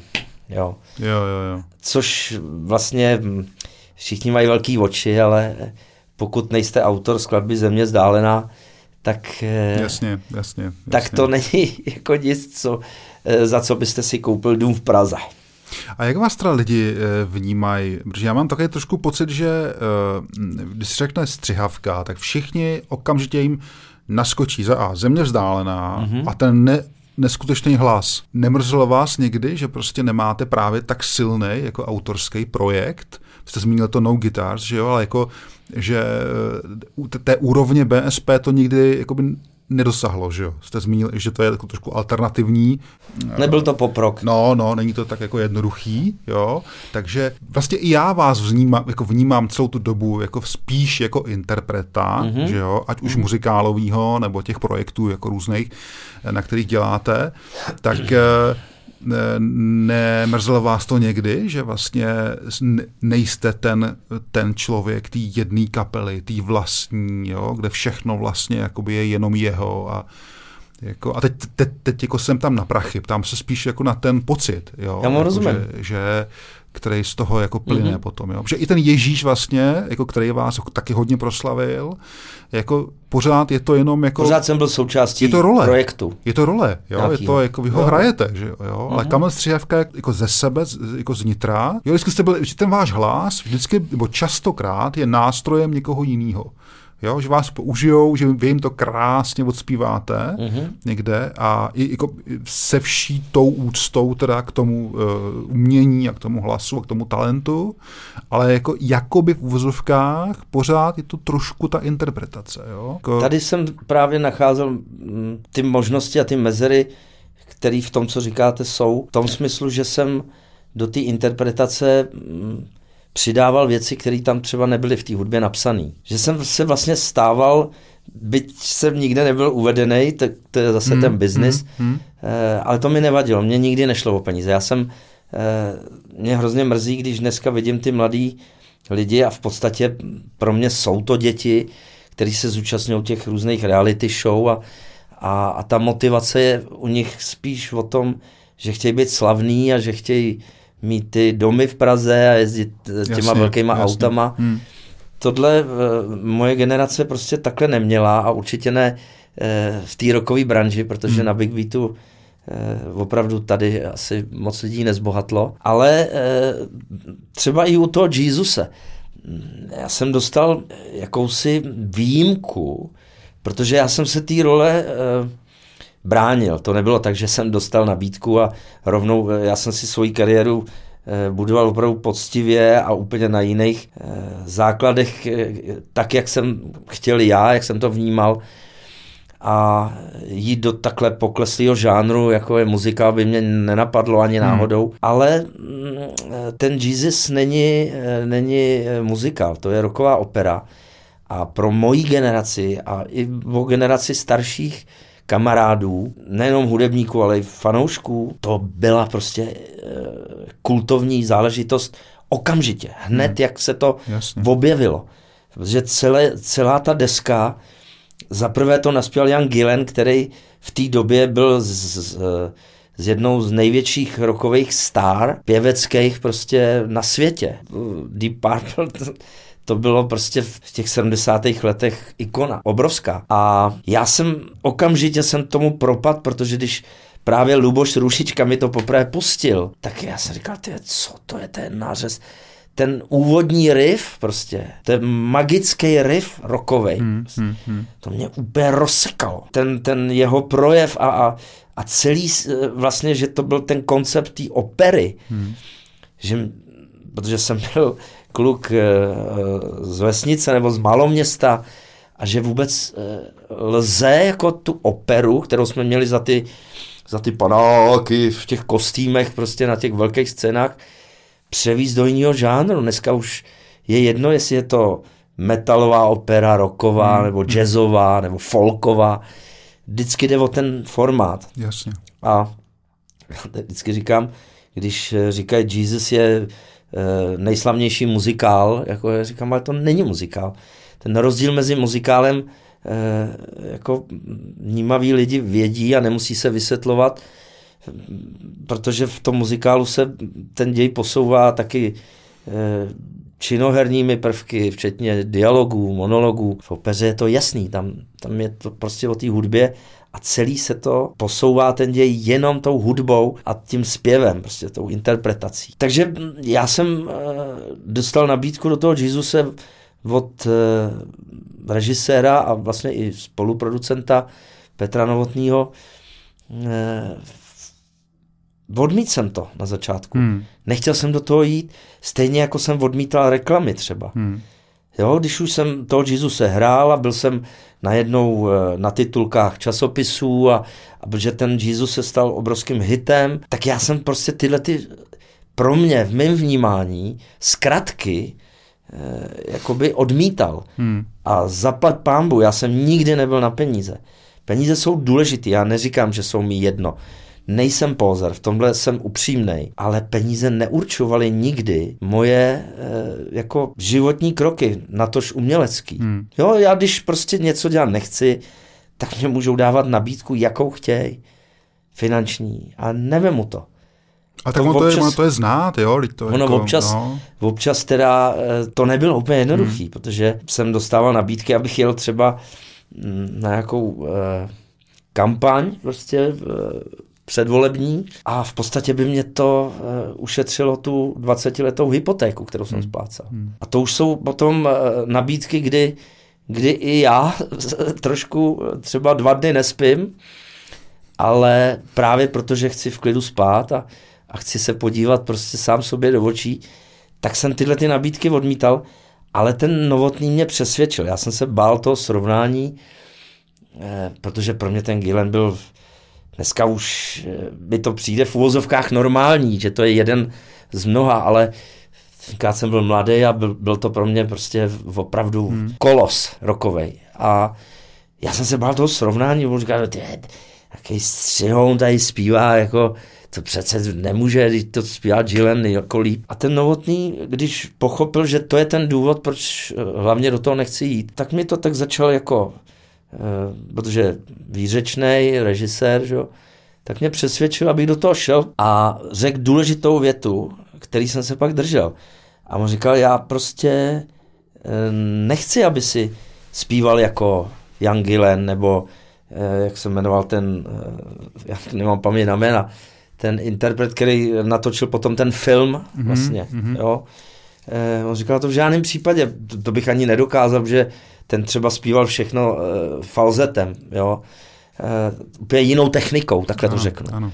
A um, on říkal, ne, já tam chci tebe, jako, protože uh, mě už měli naposlouchaný třeba z BSP, já nevím, z jiných projektů a říkal, jo, já chci prostě tebe a ten tvůj prostě projev. A já jsem říkal, dobře. Ale to přinášelo, a teď se dostávám k tomu, že, že jsem těm partům, který byly jasně daný, ty partitury v notách, že jsem k tomu přistupoval hodně svobodně. A tady jsem to zpíval v oktávu vejš, tady jsem zpíval jiný interval, tady jsem propašoval bluetony, prostě ty bluesový jako kořeny a to všechno eh, dohromady vlastně dalo prostě trošku jinou, jinou formu té interpretaci. Což pro takový ty konzervativní muzikálový posluchače, ale i ty, co milují třeba eh, Jesusa jako rokovou operu, bylo ne, nepředstavitelný. Ale, ale takhle se to nespívá. A tak teď byste ve jste, v té své skromnosti nezmínil, že jste byl, eh, že vlastně tady tímhletím přístupem, možná i, se stalo to, že právě autor té rokové opery Eh, že vlastně vy jste se stal jako jedním vlastně řekněme eh, z nejsignifikantnějších eh, těch Ježíšů, že jo, jako globálně. A myslím, že to jakoby ten autor i ocenil, že jo, hodně. To je asi ten váš jakoby autorský vklad, jo, do toho, jo, jestli to teda správně chápu, celou mm-hmm. tu vlastně, jakoby mm-hmm. tu, tu odpověď. Právě ten Andrew Lloyd Webber, Potažmo uh, on má určitou, určitý tým lidí, kteří si hlídají ty autorský práva. Ano. A autorský právo neznamená jenom, uh, že platíte licenční poplatky za to, že to vůbec můžete hrát, hmm. ale že dodržujete i nějaký no, pravidla, které prostě v, v té hudbě jsou. To znamená opravdu melodie, eh, harmonie, tóny, které tam prostě mají být. A já jsem byl asi jediný na světě, kdo dostal právě od toho Andrew Lloyd Webera eh, přes, tu, přes tenhle ten tým jeho lidí, protože on nikdy do Prahy nepřijel. Hmm. Eh, až později jsme se dozvěděli proč. Dostal jsem zelenou k této interpretaci, protože evidentně není to žádná konzerva, ten člověk. A snad ho to třeba zaujalo, což, eh, což se mi potvrdilo zase až když jsme skončili s tou první verzí, která se hrála na pražském výstavišti eh, v divadle Spirála, tak eh, až tehdy jsem se dozvěděl, protože v době, kdy my jsme odpremiérovali a čtyři roky hráli Jezuse v právě v, pražský, eh, v pražském divadle, tak ten Andrew Lloyd Webber připravoval obnovenou premiéru v Londýně. Hmm. Já si pamatuju, že jsem hodně jezdili, ty, ty, ten tým jeho lidí, nejenom na inspekce v uvozovkách, ale pak, jak jsme zjistili, oni si jezdili pro inspiraci. Zaprvé to prostředí, hmm. ten eh, Michal Černájev, který tam udělal tu úžasnou scénu, kdy vlastně z cirkusového šapito, eh, který je posypaný místo pilinama pískem, se najednou otevře ta země a vědou ty segmenty a, a, a my, jsme, my se ocitneme, pokud máme určitou míru imaginace, v tom svatém městě v Jeruzalémě. A eh, oni ve chvíli, kdy tu premiéru potom v tom Londýně udělali, tak lidi, kteří viděli, říkali, no měli tam to z vašeho představení, tady to a tamhle to. Takže oni si fakt jezdili pro, pro inspiraci. A, eh, a ke mně se prostě až mm, ve chvíli, kdy, kdy bylo po Derniéře Jezuse, že, že mě ten Andrew Lloyd Webber chtěl, eh, abych eh, tomhletom jeho, v té to, v jeho eh, inscenaci hrál právě tu, tu stěžení roli toho Ježíše a až později jsem se dozvěděl, že byli vybráni ty interpreti z celého světa. Mm-hmm. Protože jak se to hraje po celém světě, těch 40 let třeba, mm-hmm. tak díky těmhle těm inspekcím a díky tomu, že oni dohlížejí na dodržování těch licenčních pravidel, eh, objevili tady prostě interpretku, která eh, třeba byla z Austrálie, hmm. jo, hmm. Eh, která byla vhodná eh, pro Máří Magdalenu v jeho jako vnímání estetickým. Tamhle prostě v, no z, ze všech kontinentů, ze všech hmm. koutů světa. A mě to samozřejmě potěšilo a všichni se mi ptají, a to by to jako nenaštvalo, nebo něco. říkal, ne. Protože já, kdybych byl v pozici těch producentů, tak bych taky jako, eh, protože ty producenti samozřejmě to odmítli, aniž by mi to řekli, já bych taky nechtěl přijít o zlatý vajíčko, jo, hmm, který, no který mi jako vydělává ty peníze a ani nevím, jestli bych do toho šel, protože já jsem se tady cítil strašně dobře a pamatuju si, že když náš tehdejší konkurenční projekt, eh, to byl muzikál Drákula, tak když už to taky začínalo dojíždět, trošku už jim tam přestali jezdit ty zájezdy a už to všechno má nějakou no, uh, trvanlivost. Jo. Tak ty producenti, prostě ten Egon Kulhánek třeba za mnou přišel a nabít mi, jestli nechci jako hrát tu roli toho Drákuly. Hmm. A já si říkal, člověče, chlape, to je stejný, jako kdybych přestoupil ze Sparty do Slávě. Hmm. Já si říkal, tady prostě máme nějaký tým lidí. Eh, já jsem toho týmu strašně rád součástí. Byla to jedno z nejhezčích období mýho života, profesně i, i lidsky. Jsme byli zvláštní komunita, která díky tomu, že ten Jesus byl takhle, takhle populární, že měl takovýhle ohlasy, ale nejenom komerční, ale i z uměleckého hlediska, lidi z branže prostě tam hrála česká roková eh, špička interpretační, muzikanti, interpreti. Bylo to prostě skvělá jízda a eh, my jsme tím Jesusem zahájili to, to zase jedno z období eh, nejkrásnějších a jsem rád, že jsem to zažil. A to byly devadesátky, devadesátý leta, kdy se dělo všechno strašně rychle a kdy nic nebylo nemožný. Hmm. A já jsem vlastně dodnes eh, hodně, ale v dobrým slova smyslu záviděl všem svým hudebním kolegům, že zažili ty 60. leta který eh, v mém vnímání byly stejně eh, turbulentní a expanzivní jako ty devadesátky. A nejenom v souvislosti s, s tou změnou té eh, vnitropolitické situace, ale že jsme se dostali z područí prostě těch osnatých drátů a, hmm. a té strašlivé nesvobody. Ale hlavně po té hudební stránce, že v těch 60. letech, jako tady vznikala ta nová e, heavy metalová vlna, tak i v té hudbě a hlavně v té rockové se děly prostě věci. Tam to zase nastartovali Beatles třeba. Už tím, že měli vlasy přes uši.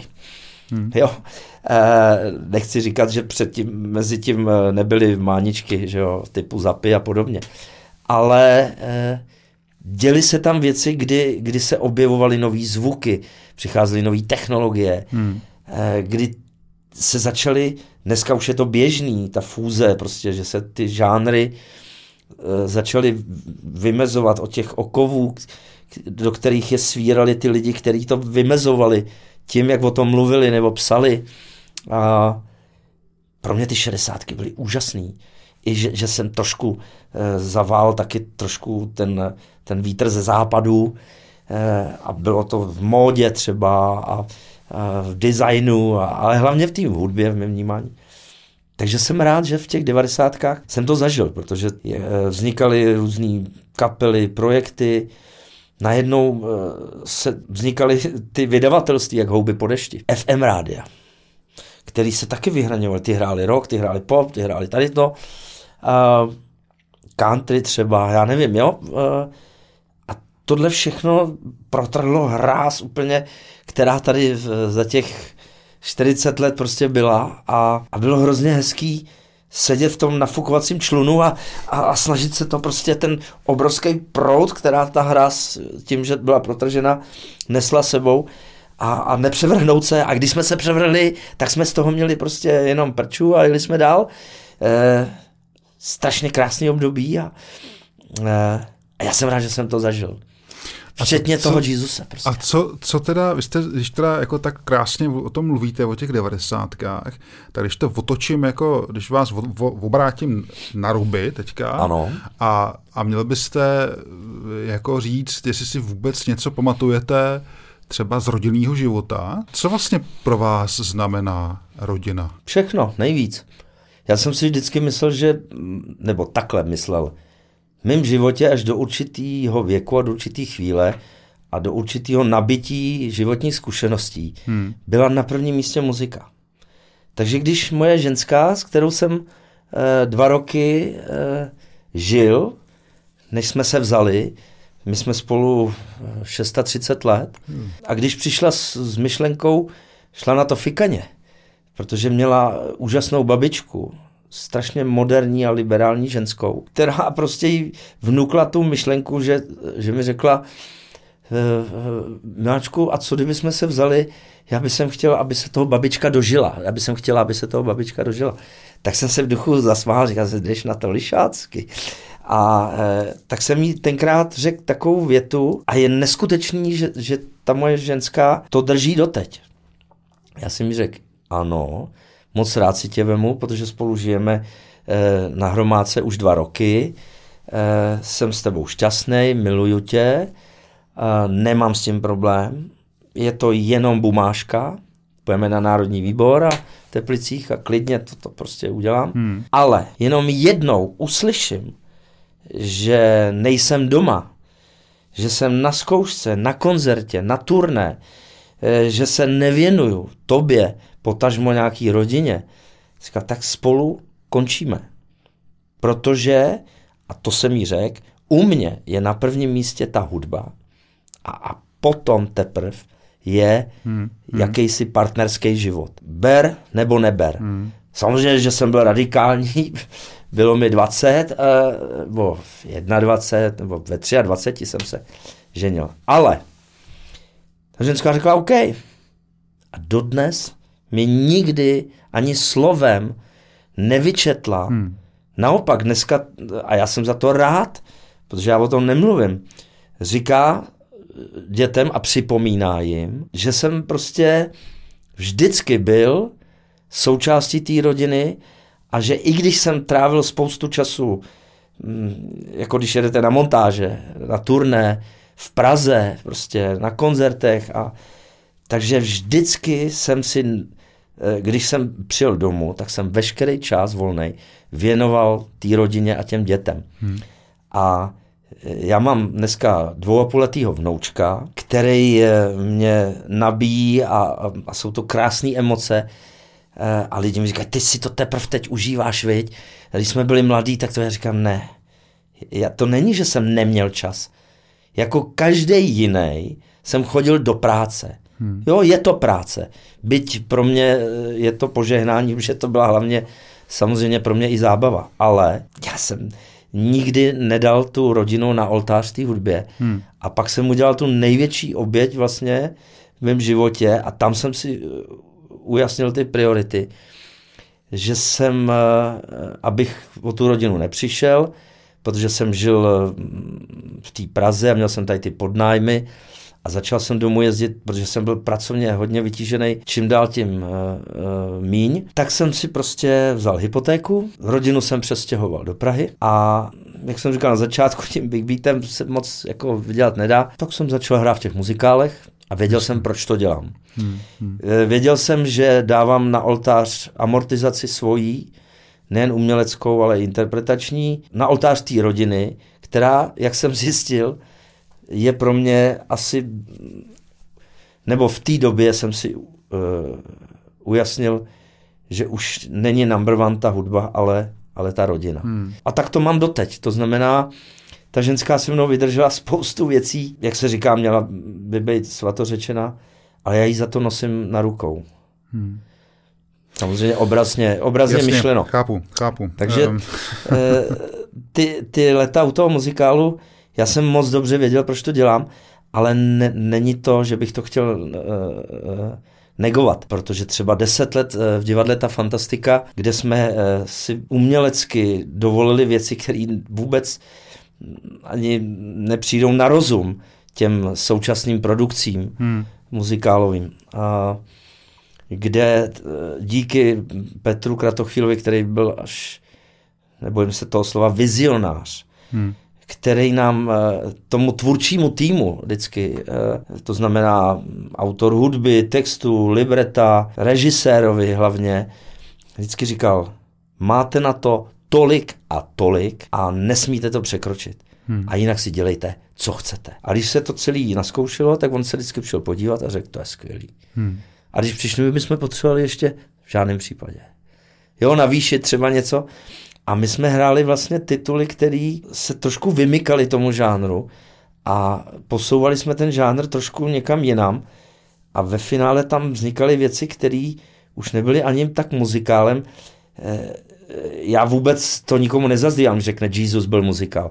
Ano, to je to obecní vnímání, eh, ten muzikálový boom, který tady byl, to všechno, tohle to spláchnul, ale my jsme v té době dělali něco, čemu, eh, co, co se dá nazvat vlastně hudebním dramatem třeba. To bylo představení Němcová, obraz Doriana Greje a takovýhle témata, na rozdíl od těch filmových titulů, které eh, byly prvosignální, že jo, eh, pro tu masu. Eh, hráli tam a zpívali hlavně opravdové osobnosti, i právě z té rockové sféry. Lidi, kteří měli svoje projekty, kteří byli autorsky činní, a najednou se tam člověk nepohyboval mezi lidma, kteří třeba četli počasí a protože byli v televizi, hmm. no tak je obsadíme, protože to známe i v obyčej, ale byli tam opravdu jako uh, rizíkům čtyři a my jsme se tam cítili hrozně dobře, protože ta umělecká svoboda nabízela netušené možnosti a, a ten přínos uh, v úvozovkách autorský, interpretační, který jsem přinášel třeba do toho Jezuse, tak ten, ten se tady vlastně provozoval při každém představení, všechno to má svoje mantinely, to zase jako odsaď pocať.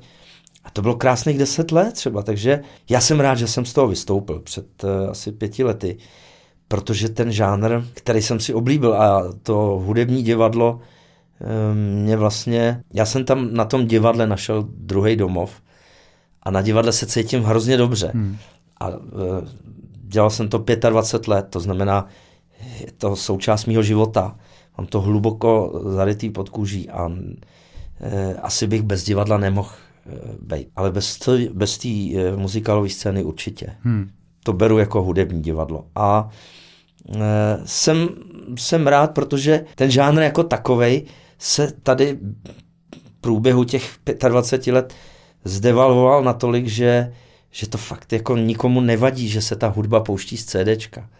Já vždycky říkám, ať jim to přeskakuje aspoň, nebo ať si to aspoň někdo uvědomí, že tam není ta živá hudba, že to představení je v područí nějakého kliku, že to všechno jede podle, hmm. podle předem hmm. daných hmm.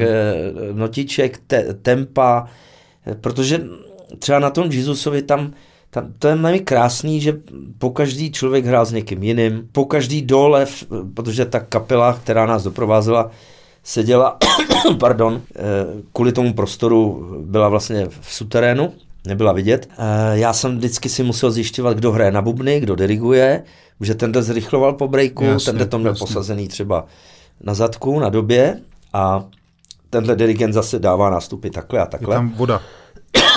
jo, jo. A, no a mm, takže ta, ta produkce se, eh, se už teďka omezuje vlastně jenom na to, aby tam bylo co nejvíc známých tváří, hmm, hmm. Eh, který třeba vůbec nemají žádnou ani průpravu, eh, aby tam a vytratili se prostě třeba atributy, které jsou důležitý, zase málo kdo ví třeba zvenku, z lajků, že ten muzikál by měl mít nějaký ústřední motiv, měl by mít určitý varianty toho motivu a no jak jsem uh, mluvil o těch uh, principech, jako jsou třeba muzikálových, jako jsou třeba uh, motivy jednotlivých představení, že každý hmm, představení hmm. Má nějaký hlavní motiv, ten se prostě různě variuje a jsou tam i uh, věci, které se používají třeba i ve filmu, kdy každá postava má svůj hudební motiv. Eh, klasickým příkladem je třeba film, který určitě i vaši posluchači viděli, nebo aspoň doufám drtivá většina z nich, to je klasika už dneska, Hodný zlý a ošklivý. Tam má každá ta z těch postav svůj hudební motiv. Ano, ano. A e, v některých filmech jsou to třeba i zvukový e, motivy. Jako třeba, kdy, jestli e, znáte Predátor film, hmm, hmm. tak v jedničce i ve dvojce ten Predátor má svůj hudební motiv, který je postavený na takových e, afrických rytmech na konga nebo na bonga prostě hraný. Hmm.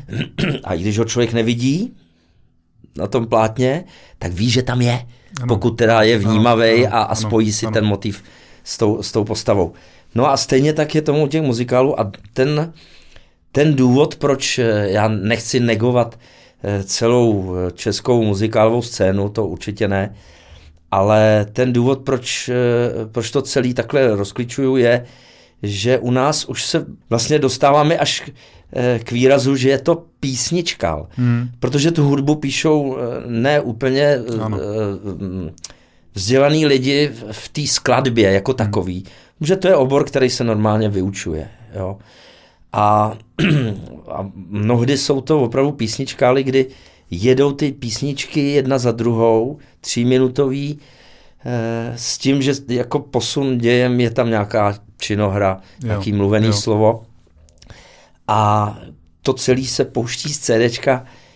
Mně to přijde prostě už jako až natolik vokatý, že jde hmm. jenom o business, že už jsem po tom ukončení té nádherné eh, dekády v divadle Ta Fantastika eh, už neměl chuť se k tomu, se k tomu vracet a po 25 letech si myslím, že i si zasloužím trošku zbrzdit a přestat se tolik rozdávat.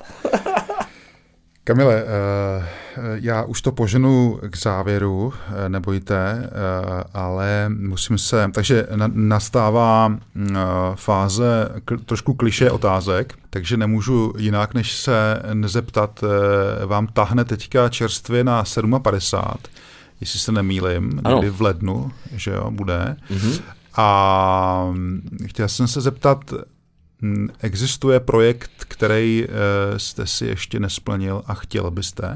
Existuje uh, velká spousta. Já mám v těch pomyslných eh, šuplících spousty projektů, které jsou i mimo hudební, ale já to takhle nevnímám. Eh, eh, já si myslím, že třeba je dobrý v každém věku do poslední chvíle mít svoje sny. A já osobně to mám tak, že mm, ty pomyslné šuplíky eh, otvírám ve chvíli, kdy, kdy ty radary, které máme prostě rozevřený, zase ano. obrazně myšleno, eh, zachytí nějaký signál.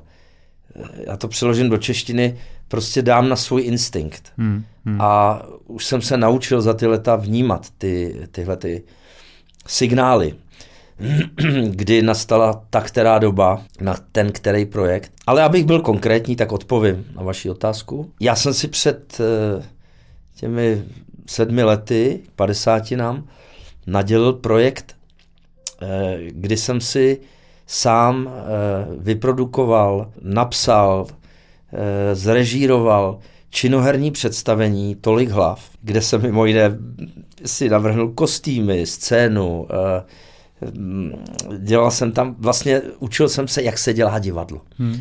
A těch 25 let u divadla mě, mě dalo natolik eh, zkušenosti, že jsem do toho šel s entuziasmem. A to představení eh, pro mě eh, byl takový jeden, nechci říct z kolika, ale z mnoha stupínků k tomu v úvozovkách snu nebo cíli, na který jste se mě ptal, a to je filmový zpracování tohodle, mm-hmm. tohodle tématu a tohodle příběhu, který jsem napsal v roce 1980, synopsi jo, k tomu. Jo, vím, vím. A ta, e, ta divadelní hra byla vlastně e, jakýmsi úvodníkem k tomu, protože ono přece jenom natočit celovečerní biják e, stojí nemalý peníze a pokud nejsem z té branže, jsem v úvozovkách vetřelec, jsem, jsem někdo, kdo nemá ty kontakty v té branži na, na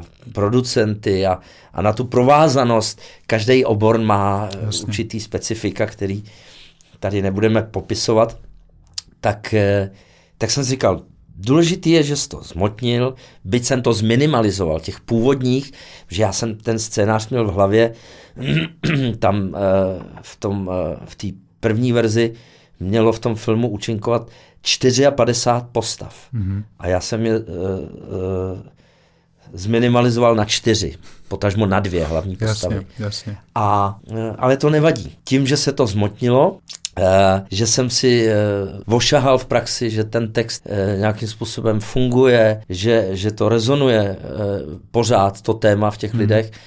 A díky tomu, že jsem se snažil to téma uchopit eh, ne tolik, eh, nechci říct moralisticky, ale ani mentorsky, ale spíš zábavnější formou, tak, eh, tak jsem zase to téma ukázal trošku z jiného úhlu. To je možná ta přidaná hodnota, na který to chci postavit a, a rád bych, a teď to nemám nějak ohraničený, někdy v budoucnu ten biják fakt jako natočil. Mm-hmm, mm-hmm. A protože ta doba se vyvíjí, Jasně technologie se vyvíjí a už jednu takovou zkušenost mám.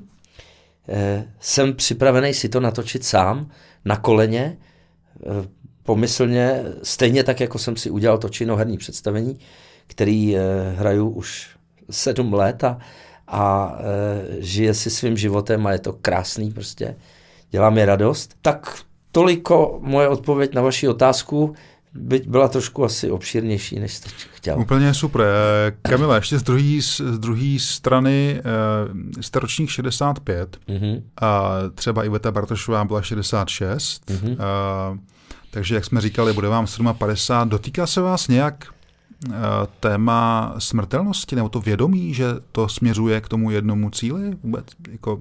Já si myslím, že to je jedno z nejzákladnějších témat, který provází lidstvo od počátku věků. A jsem rád, že třeba hlavně kumštíři a, a, a kumšt jako takovej se ani nevyhejbá těmhle tématům. Hmm.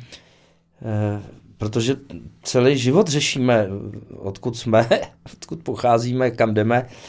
A stejně tak řešíme, jestli, jestli skutečně existuje ten pomyslný život po životě. Ten druhý břeh, na který hmm, hmm, nás hmm. převeze ten převozník za ten stříbrný tolar. A myslím si, že se to dotýká, dotýká úplně každýho a každý se s tím vyrovnává po svém. Někdo se z toho vypíše, někdo se z toho vyspívá, někdo se z toho zblázní.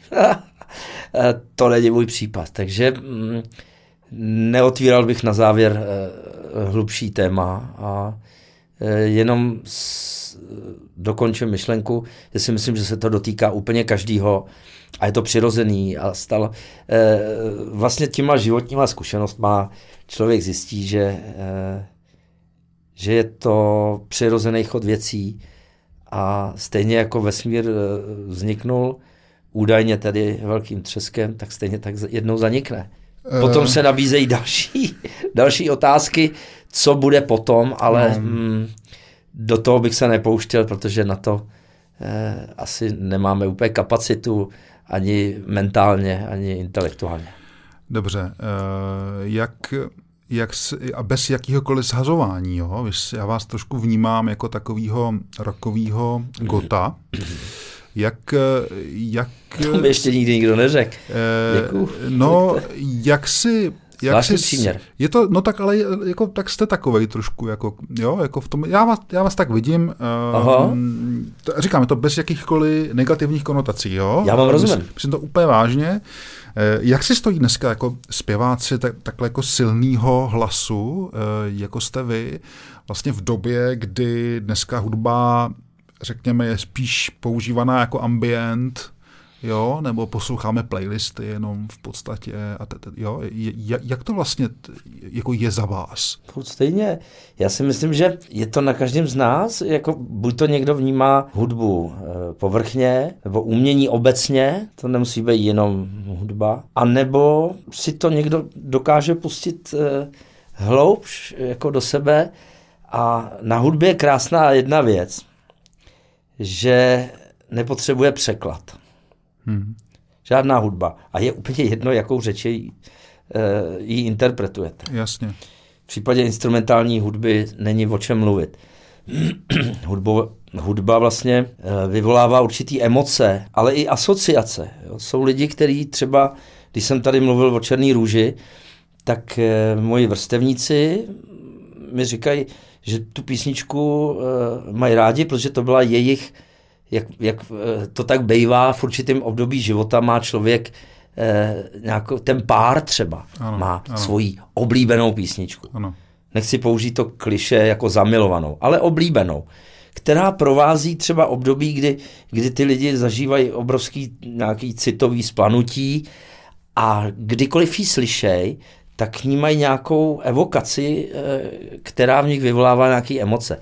A to hudba umí dokonale eh, vyvolávat emoce a sama vlastně vytváří a přenáší.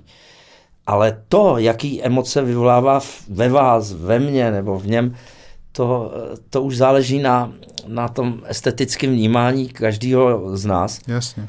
A je to super, protože představte si, kdyby jsme všichni měli rádi stejnou, stejný humor stejnou hudbu, stejný v oblečení, jako svět by byl hmm. strašně hmm. jednotvárný a nebylo by to vůbec příjemný asi. Nemění se vůbec nic, je to prostě jenom v každém z nás a mm, je to normálně přirozený vývoj, to znamená, že ta dnešní generace už tu hudbu neposlouchá přes hi-fi soustavy, na který šetří x let, ale pouštěj si to z mobilu, jo. Hmm. No a co? Je to jejich prostě hmm. jako volba. Eh, každá doba má prostě Jasně. svoje věci a mm, pokud bychom všechno, co máme rádi, zakonzervovali, tak, eh, tak umřeme i my někde uvnitř. Prostě. To je hrozně hezky řečeno. E, takže e, řekněme, že Kamil Střihavka stárne, e, nebo jeho publikum stárne s Kamilem? Já to řeknu takhle. Eh, když jsem začínal, tak v té první řadě stály 15 až 17 letý třeba holčičky, měli ty plišové věci, které po mně házely. Jasně. Eh, potom to byly 25 mm, letý až 30 letý, ty zaházely jiné věci, jako podprsenky nebo kalhotky a to bylo taky krásný. Jasně. A mm, teď tam stojí prostě zralý ženský, který stejně jsou v té první řadě jako před těma 30 lety. A dokonce, a to mě až dojalo teda, jedna z takovýchhle faninek, protože já eh, spoustu z nich, z těch skalních, už poznám hmm. prostě podle tváře. A, a ta jedna tam stála a vedle ní byl její manžel a místo teda té zvadlý růže nebo, nebo plišové hračky držela v náručí svoji dceru. Mm-hmm. Takže mi přišla ukázat jako tu svoji rodinu. A tam si člověk uvědomí, já trošku mluvím jak děda, ale e, že to publikum s váma stárne, ale vy stár, stárnete s ním a stal jsem se třeba součástí jejich životů díky tomu, že si oblíbili zrovna tu, tu moji hudbu ano. a proto já, čím jsem starší, tím víc si těchto těch svých fanoušků ohromně vážím, protože je vnímám eh, ne jako nějakou masu lidí, ale eh, jako mm, takovou tu, mm, to zase zní pateticky, ale jako takovou tu moji rodinu, fanouškovskou a vlastně ty, eh, já se na těch koncertech, já obecně jsem upřímný člověk, co na srdci to na jazyku.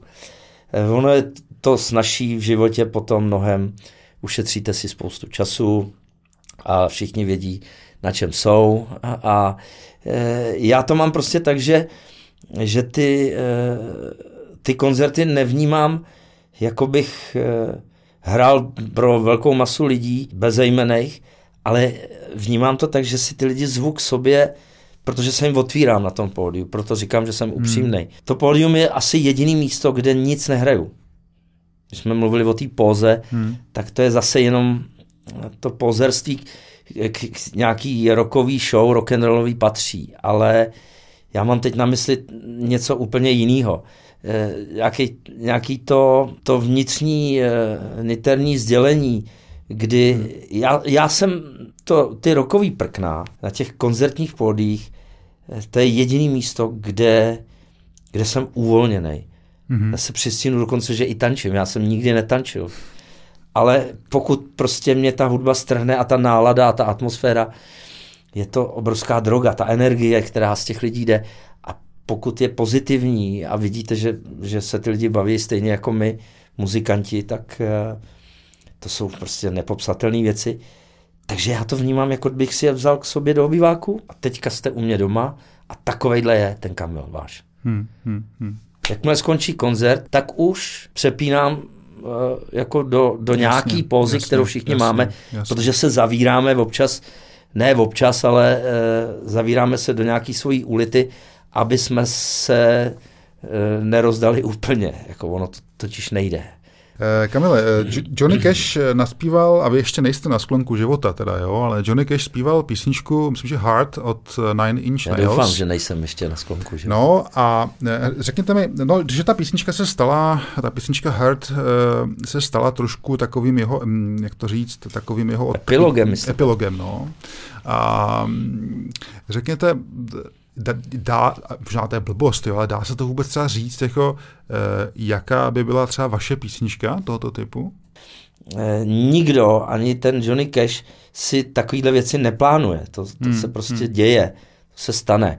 A eh, když jste mluvil o tom stárnutí a stárnutí toho publika, tak eh, všichni docházíme třeba do jiných poloh, pokud nás ta hudba pořád naplňuje a baví hmm. a pokud eh, máte tu energii a chcete tu energii rozdávat, protože mnohonásobně ji potom berete zpátky, to je takový perpetuum mobile, který funguje, tak takhle nej, nelze přemýšlet. Ty životní etapy sebou přinášejí určitý věci a pokud je člověk e, trošku e, kreativní, tvůrčí a, a myslí to poctivě, hmm tak, eh, tak se to zákonitě musí odrazit do té jeho tvorby.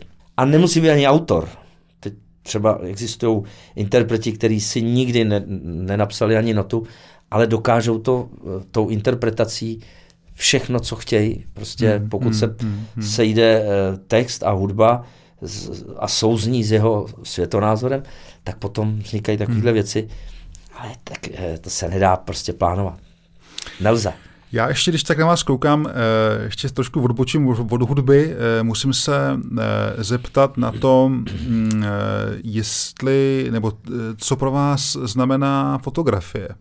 Protože my jsme spolu fotili před 6 lety těch obrázků si moc vážím. Ty byly, byly moc, moc hezký, jako hlavně mm-hmm. díky vám samozřejmě. Ehm, znamená to pro vás tak něco, říká, tady to médium? No, jako... Se tak říká, jo, těm Já nemám objektům. kolem huby, nemám žumet kolem huby, zásadně. Eh, znamená ten, to médium pro vás něco? Jako focení jako takový e, mý osoby nemám rád. Obecně člověk, když poprvé slyší třeba svůj hlas, když třeba vás někdo natočil na ty první kazeťáky, ano. tak když někdo, kdo se nepohybuje v téhle branži, najednou slyší svůj hlas v rádiu nebo v televizi, Ježiš, to nejsem já, takhle přece nemluvím. Hmm. Že my se slyšíme jinak, než ano, nás slyší ano, lidi zvenku. Ano. Máme ten vnitř, to vnitřní ucho. To úplně jinak rezonuje v tom těle, než, než to, co, to, co slyší lidi zvenku. E, stejně tak je to i s tím focením. A třeba jeden váš kolega, David Kraus eh, eh, mi vyprávěl, že ty nejslavnější fotomodelky nejsou vlastně v reálu v vozovkách tak eh, jako krásný ve, ve smyslu estetického vnímání, jako holky, který potkáváte u nás v Čechách hlavně teda, na ulici, jo, že máme nejhezčí holky na světě. Ano, ano. Tak on říkal, ty se spíš rozuměj s tím, s tím objektivem, a, a jedno, jestli je to kamera nebo, eh, nebo uh, fotografický hmm, aparát, hmm. Hmm. protože mají třeba nějakou atypickou uh, část svý tváře, ano. nějakou anomálii, která na těch fotkách z ní udělá neskutečně zajímavou osobnost. Hmm.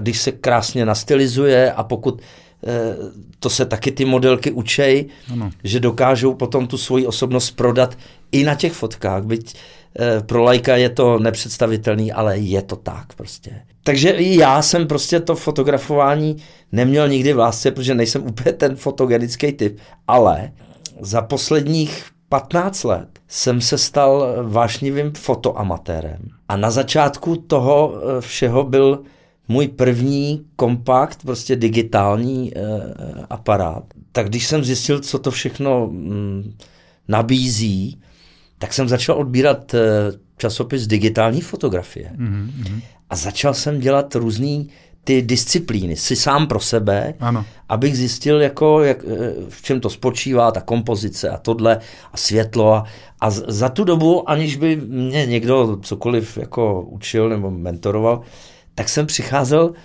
eh, na takový ty pro, pro vás profíky jako samozřejmé věci, že nejlepší světlo je, eh, já nevím, dvě hodiny před západem slunce a, a, a nebo hm, dvě hodiny po východu slunce. Jo? Že to není v pravý jasně, poledne, kdy je jasně, největší světlo, jasně, jak si jasně. Eh, spousta lidí myslí. Nevím. Prostě, že světlo a, a a ostrost té kompozice dělá, eh, dělá prostě ten estetický zážitek. Ale zase postupem času jsem zjistil, že je to právě to, to co, eh, co na té fotce hledáte, je nějaký vyjádření. A že pak je jedno, jestli je to technicky dokonalý. Protože jakmile to tam je, a to je takhle okamžik, to taky hmm. nenaplánujete. Hmm. Hmm. To se buď to stane, nebo ne. Takže já jsem se stal vášnivým fotografem a začal jsem uvažovat, že si pořídím teda jako zrcadlovku a že, že se tomu budu věnovat.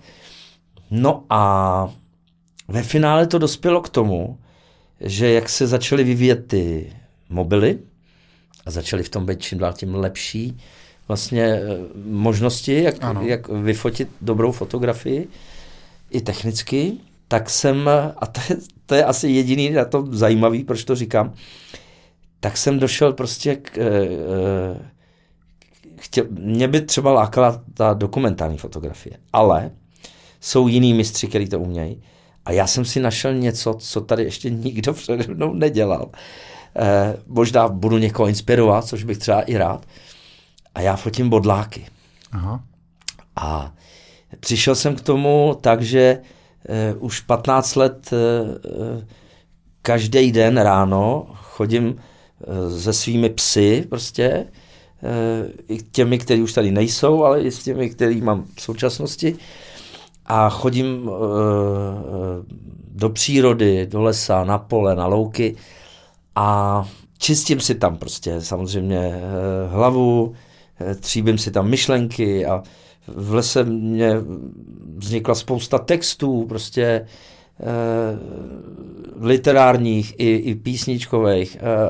Já nevím, složil jsem tam spoustu muziky, nebo si tam učím, anebo jen tak jako... No a začal jsem fotit nejdřív ty své psy a posléze jsem, e, přes, protože je to nebaví, jo, tak jsem e, zjistil, že, že tam Eh, existuje taky nějaká příroda. Vlastně ty psy mě přivedly zpátky mm-hmm. do přírody. A ty bodláky, já jsem je začal fotit takovým tím makrostylem. Víte, o čem mluvím? Ano, ano. Uh, like uh, si to najde, vygooglí, že? A strašně mě to baví. Potom jsem potkal uh, zajímavou uh, osobu, kurátorku, která mi nabídla jako výstavu. A já jsem zjistil, že ty právě ty makrofotografie paradoxně, eh, aby vyzněly, tak musí být na, ve velkém formátu. Mm-hmm. A na to ještě bohužel ty, ty mobily nestačí. Mm-hmm. A já jsem odmít, aby byly v tom malém formátu, že to nefunguje. Takže mm, žádnou výstavu asi nikdy neuskutečním, ale je to pro mě vážný doteď. A třeba moje kapela jsou jediní moji jako diváci prostě, nebo jak to říct. A oni se vždycky těší, že jdeme na koncert v té dodávce, tak říkají, kamere, tak ukáž, člověče, máš nějaký nový bodláky? Já říkám, mám kuci. Takže se chlubím eh, v kapele a, a je, to, eh, je to jedna z, z mých radůstek. No já jsem zmínil tu fotografii e, schválně, jo, protože vy jste mluvil i o kameře a tak dále. Já jsem totiž uh, slyšel něco o tom, že chystáte snad uh, premiérově ve vašem životě, má, že máte takovou jako novou roli, dá se říct uh, průvodce nebo moderátora mm-hmm. světem rokových a popových hvězd, nebo legend, řekněme. Co to vlastně chystáte? My už máme nachystáno. Už máte nachystáno. Abych pravdu řekl, a chystá se premiéra a jedná se o mm, hudební dokumentární cyklus. E, ta první série má 10 dílů. Aha. E, jmenuje se to Ikony Kamila Střihavky. Uvádět e, to bude na svém programu Česká televize na ČT Art. Aha. A ta premiéra bude 7. ledna, což je pátek, ano. všechno mám zjištěný, jo, jo. ve 2015 na ČT Art a posléze vlastně 10 pátků ve stejnou hodinu se odvysílá těch 10 dílů. Ta vlastně ta, ta geneze toho, toho projektu e, má vlastně i zajímavý příběh, jo? protože byste tady zmiňoval, zatím jsme ho nejmenovali, e, režiséra a, a, a tvůrce vlastně toho celovečerního dokumentu Motorband, mm-hmm. Restart, e, Miloše Mumliho Leveka, a tenhle ten Miloš, my mu říkáme všichni eh, jeho blízcí Mumly, mm-hmm. je můj mm, taky 35-letý kamarád z Teplic. A eh, kromě toho, že to je skvělý filmař, mimochodem ten dokument Motorband Restart doporučuju mm-hmm. všem, kdo, kdo se zajímají o hudbu, protože mm, popisuje ten, to pozadí těch, toho vzniku té heavy metalové scény u nás. Ale hlavně především je to velký, obrovský fanoušek, srdcař hudby. A stejně jako já, i on preferuje určitý styly, ale má to prostě otevřený takhle. Ano. Jo, protože hudba je jenom jedna. Jak se říká, zase zní to jako kliše, ale je to pravda. Buď to je dobrá, nebo je prostě loupa. A my fanoušci neříkáme, to je takovýhle žánr. Nesnažím se to pojmenovat, jako spíš pojmout. A Tenhle ten eh, člověk, který se mi ztratil z života před 20 lety a mezi tím eh, žil v Americe, kde se vzdělával i filmově, nebo filmařsky a, a zažil spoustu věcí, tak mě najednou oslovil eh, právě se svým filmem Motorband Restart, abych tam řekl pár věd k tomu, mm-hmm. k tomu příběhu a a najednou jsme se zase, ty, ty naše životy se protnuly. Já jsem zase třeba, když jsem viděl potom ten, ten dokument, tak jsem ho oslovil, aby mi natočil to představení tolik hlav, o kterém jsme taky mluvili, mm-hmm. eh, aby mi ho zaznamenal. Na starý kolena abych měl památku.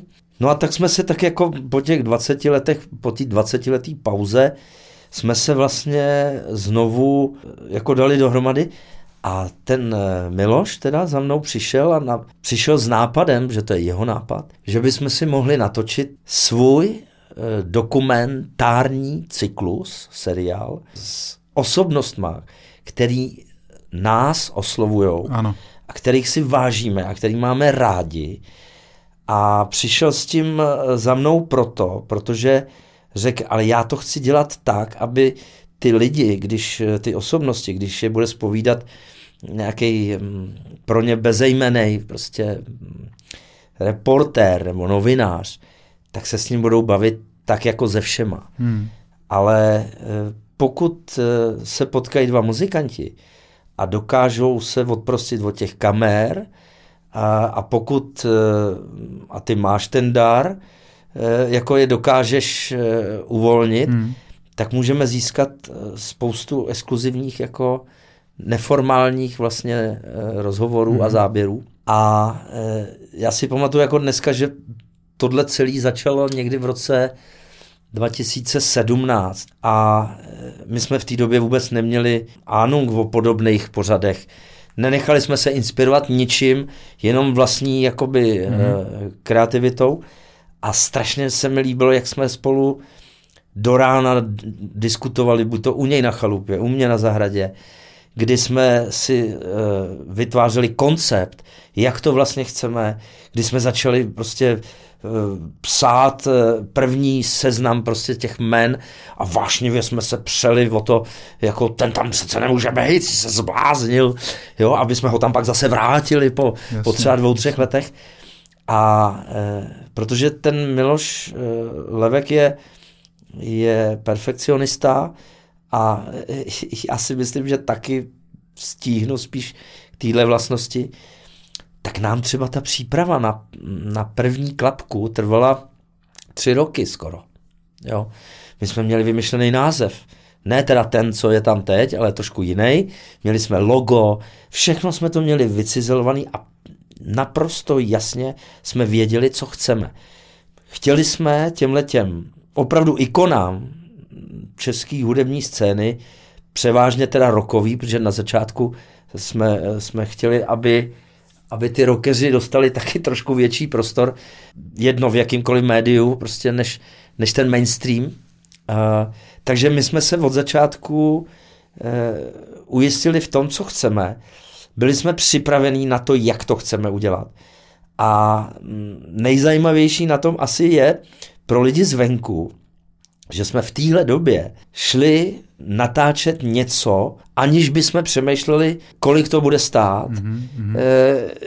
kdo nám to vlastně odvysílá. Jasně. Protože my, jak jsem říkal, eh, já i ten Miloš a priori ne, nestavíme jako eh, ty, tyhle ty mm, kreativní věci na penězích, ale my jsme to dělali pro zapálení pro věc. A protože i já, přestože se živím hudbou 35 let, tak se to nevylučuje s tím, že jsem obrovský fanoušek hudební a že si těle těch osobností opravdu vážím a mám k ním obrovský respekt, mm-hmm. e, tak jsem, my jsme se prostě dohodli, že jim natočíme, nenašli jsme lepší výraz, medailonky. Ano, ano, jo? ano, ano. E, součástí toho, aby to nebyla jenom talk show další z mnoha, e, tak součástí toho jsou archivní záběry, Eh, záběry z koncertů, prostě eh, z backstage eh, Jasně. toho člověka.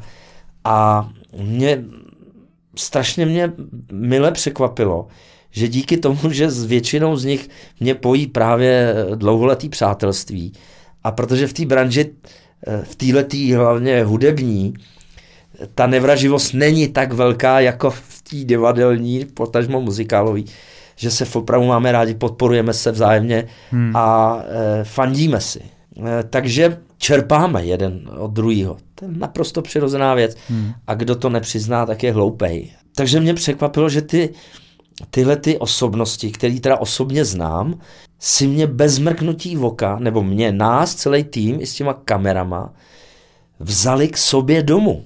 Hmm. Protože my jsme bohužel uh, začali natáčet v době, kdy, kdy začal prostě ten to děsivý období, který uh, doufám někdy pomine a nebude mít takový drtivý dopady na, na všechny. Takže mm, si nás opravdu brali třeba k sobě domů a já jsem věděl proč. Oni se totiž nebáli, protože v mý osobě měli záruku, že se tam ani náznakem neobjeví žádný byť bulvární náznak. Hmm. Protože eh, já jsem jim vysvětlil, tam, kam si nás pustíš, tam půjdeme.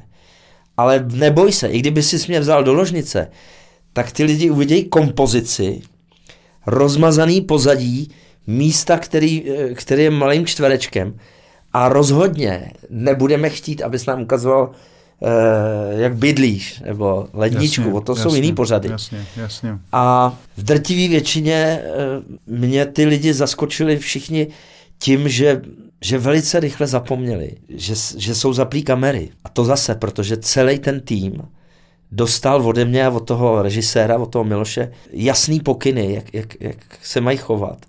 Jsme si vozili přezůvky, mm-hmm. třeba. to je taková jedna z maličkostí, ale nemůžu vtrhnout eh, s týmem šesti lidí no, Jasně. někomu do obýváku a chodit tam prostě v zablácených botech. Hmm. Jo? Takže eh, my jsme opravdu byli při, připravení a ty lidi se opravdu, ty, ty hosti se nám uvolnili a najednou jsem viděl, že jsem získal jejich důvěru, protože i ta příprava na to pro mě úplně novou eh, vlastně roli nebo pozici to, co jste zmiňoval v té otázce, eh, ta příprava byla, eh, spočívala hlavně v tom, že jsem se snažil obsáhnout drtivou většinu jejich interview, jejich prostě práce a tohle, a abych jenom neglosoval to, co už bylo vyřčeno tisíckrát, tak jsem spíš přemýšlel nad tím, jak se dopracovat k tomu, že bych, eh, že bych těm eh, našim potenciálním divákům, hudby milovným prostě lidem a fanouškům těch, kterých osobností ukázali něco nového, co o té osobnosti nevěděli, ale nebulvárně myšleno. A to se, povedlo, to se povedlo. No já myslím, že to, tohle to vyřkne až divák. Jasně, jo? jasně. Ale já bych to řekl, že jsem se nadechoval, eh, správně, když jsem se nadechoval, jste mi skočil do řeči, že jsem ukecaný, já vím. Vždycky, když jsme dotočili ten díl, tak eh, máme moře materiál, to, to je na celovečerní dokumenty. Ale ten televizní formát, že my jsme až později díky eh, našemu výkonnému producentovi Adolfu Zikovi se vlastně dostali až k, eh, Jiřímu Hubačovi, což je mm-hmm. zase producent české televize. A, a díky těmhle těm dvou producentům se až vlastně posléze jsme se dokázali eh, stát součástí té české televize, která, která ten projekt, teda trvalo to asi rok, to schvalování, ale která ho potom vzala za svý a my jsme tomu moc rádi, tak, eh, tak jsme prostě měli eh, připravený fakt třeba hodinový medailonky, ale ten televizní formát je prostě takový, jaký je. Takže jsme to museli eh, sestřihat na 26 minut. Mm-hmm. Což třeba pro mě to byl obrovský jako mm, oříšek. To zpracovat v sobě protože jsem spolutvůrce, eh, píšu ty scénáře a, a vlastně jsem i mm, dramaturg. Společně teda s tím Milošem, my jsme takhle jako tým, eh, ten neuvěřitelně talentovaný a pracovitý člověk a si ho moc vážím za to. A je to srdcař. Takže my jsme se prostě dostali do fáze, kdy, kdy jsme byli nuceni to takhle sestříhat. Ale zjistili jsme, že je to taky prostě k něčemu dobrý. Mm-hmm. Protože najednou vy uděláte třeba z 8 hodinového záznamu hodinový best of a z toho hodinového best of jste donoceni udělat best of z best of hm. do těch 26 minut. No, jasně. A jeden z těch dvou producentů, který jsem zmiňoval, pan Hubač, řekl takovou myšlenku, kterou jsem pochopil až když mě přešla nával prostě krve do hlavy. On říká, hele, někdy je lepší, když to končí, a tobě to je líto, že to končí, hmm. než aby si koukal na hodinky, kdy už to skončí. A na tom něco je, tak je, jsou to zkušený producenti, tak vědí, co říkají. A já se ještě jenom vrátím k těm osobnostem, že třeba eh, nejenom, že mě překvapilo, že nás brali k sobě domů, ale brali nás třeba i k sobě do, do té pracovní backstage a e, třeba Dan Barta, ten, ten nám tak dlouho sliboval, e, že, nám, že nás vezme k sobě na chalupu a ukáže nám e, ty svoje včely, mm-hmm. až mu ty včely uletěly. Ale za to nás vzal prostě jako reciproci do zákulisí natáčení jazzového koncertu pro českou televizi, což byla hrozně zajímavá backstage. Michal Koca, ten mě zase překvapil eh, habadjurou, kterou na mě vymyslel, kdy rozjel svojí one-man show a jenom jsem viděl na něm, jak čeká, kdy mě to dostane, kdy mě to zaskočí. Já jsem nehnul brvou, přistoupil jsem na tu hru a když jsme si to potom celý pustili, to, co jsme natočili, tak jsme se u toho řechtali jak malí kluci. Jo? Eh, zažili jsme spoustu jako zábavy.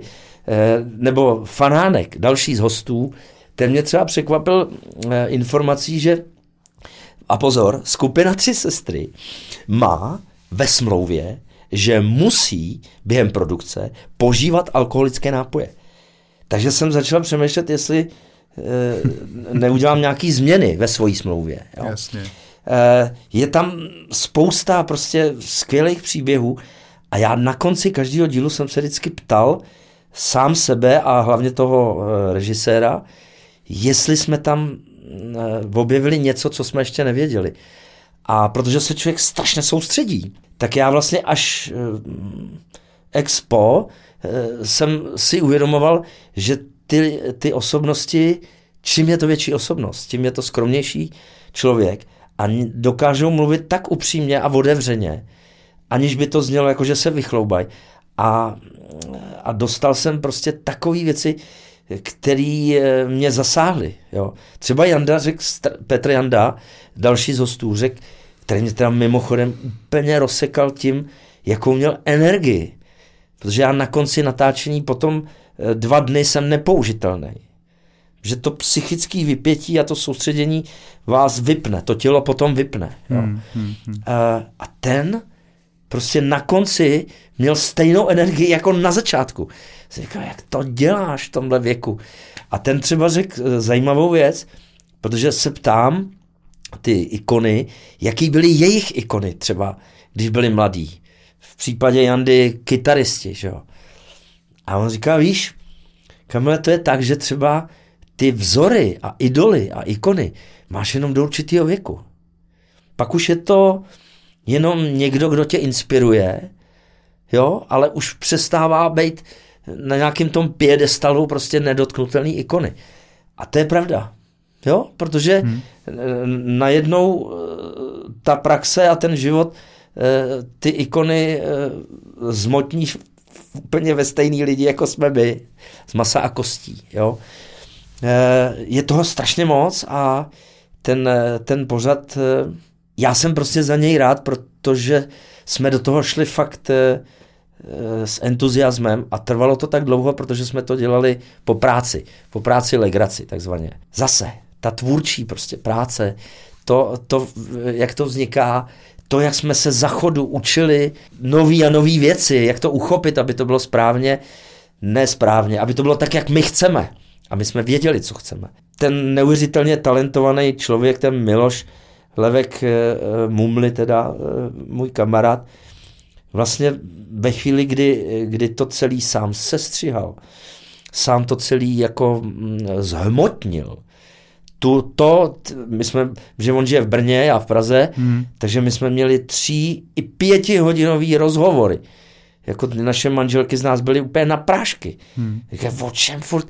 Já říkám, my nemáme čas jako se sejít a všechno to probrat. Takže my jsme během těch hovorů skákali z téma na téma ale dohromady jsme to všechno prostě dali ve chvíli, kdy jsme si řekli, ano, teď jdeme točit. Teď jsme připravení. Dokud jsme to neměli pohromadě a já se na ty reakce té první série moc těším, protože si myslím, že my jsme to totiž točili tak, aby se to líbilo nám, fanouškům hudby. To znamená mě a tomu Milošovi. Mm-hmm. A on říkal, já když vidím, jak se potkají tyhle ty dvě osobnosti a jak se baví někde na zahradě, grillujou si u toho maso, říkají věci, který jsem, o kterých jsem neměl ani tušení a mám z nich husí kůži jako hudební fanoušek.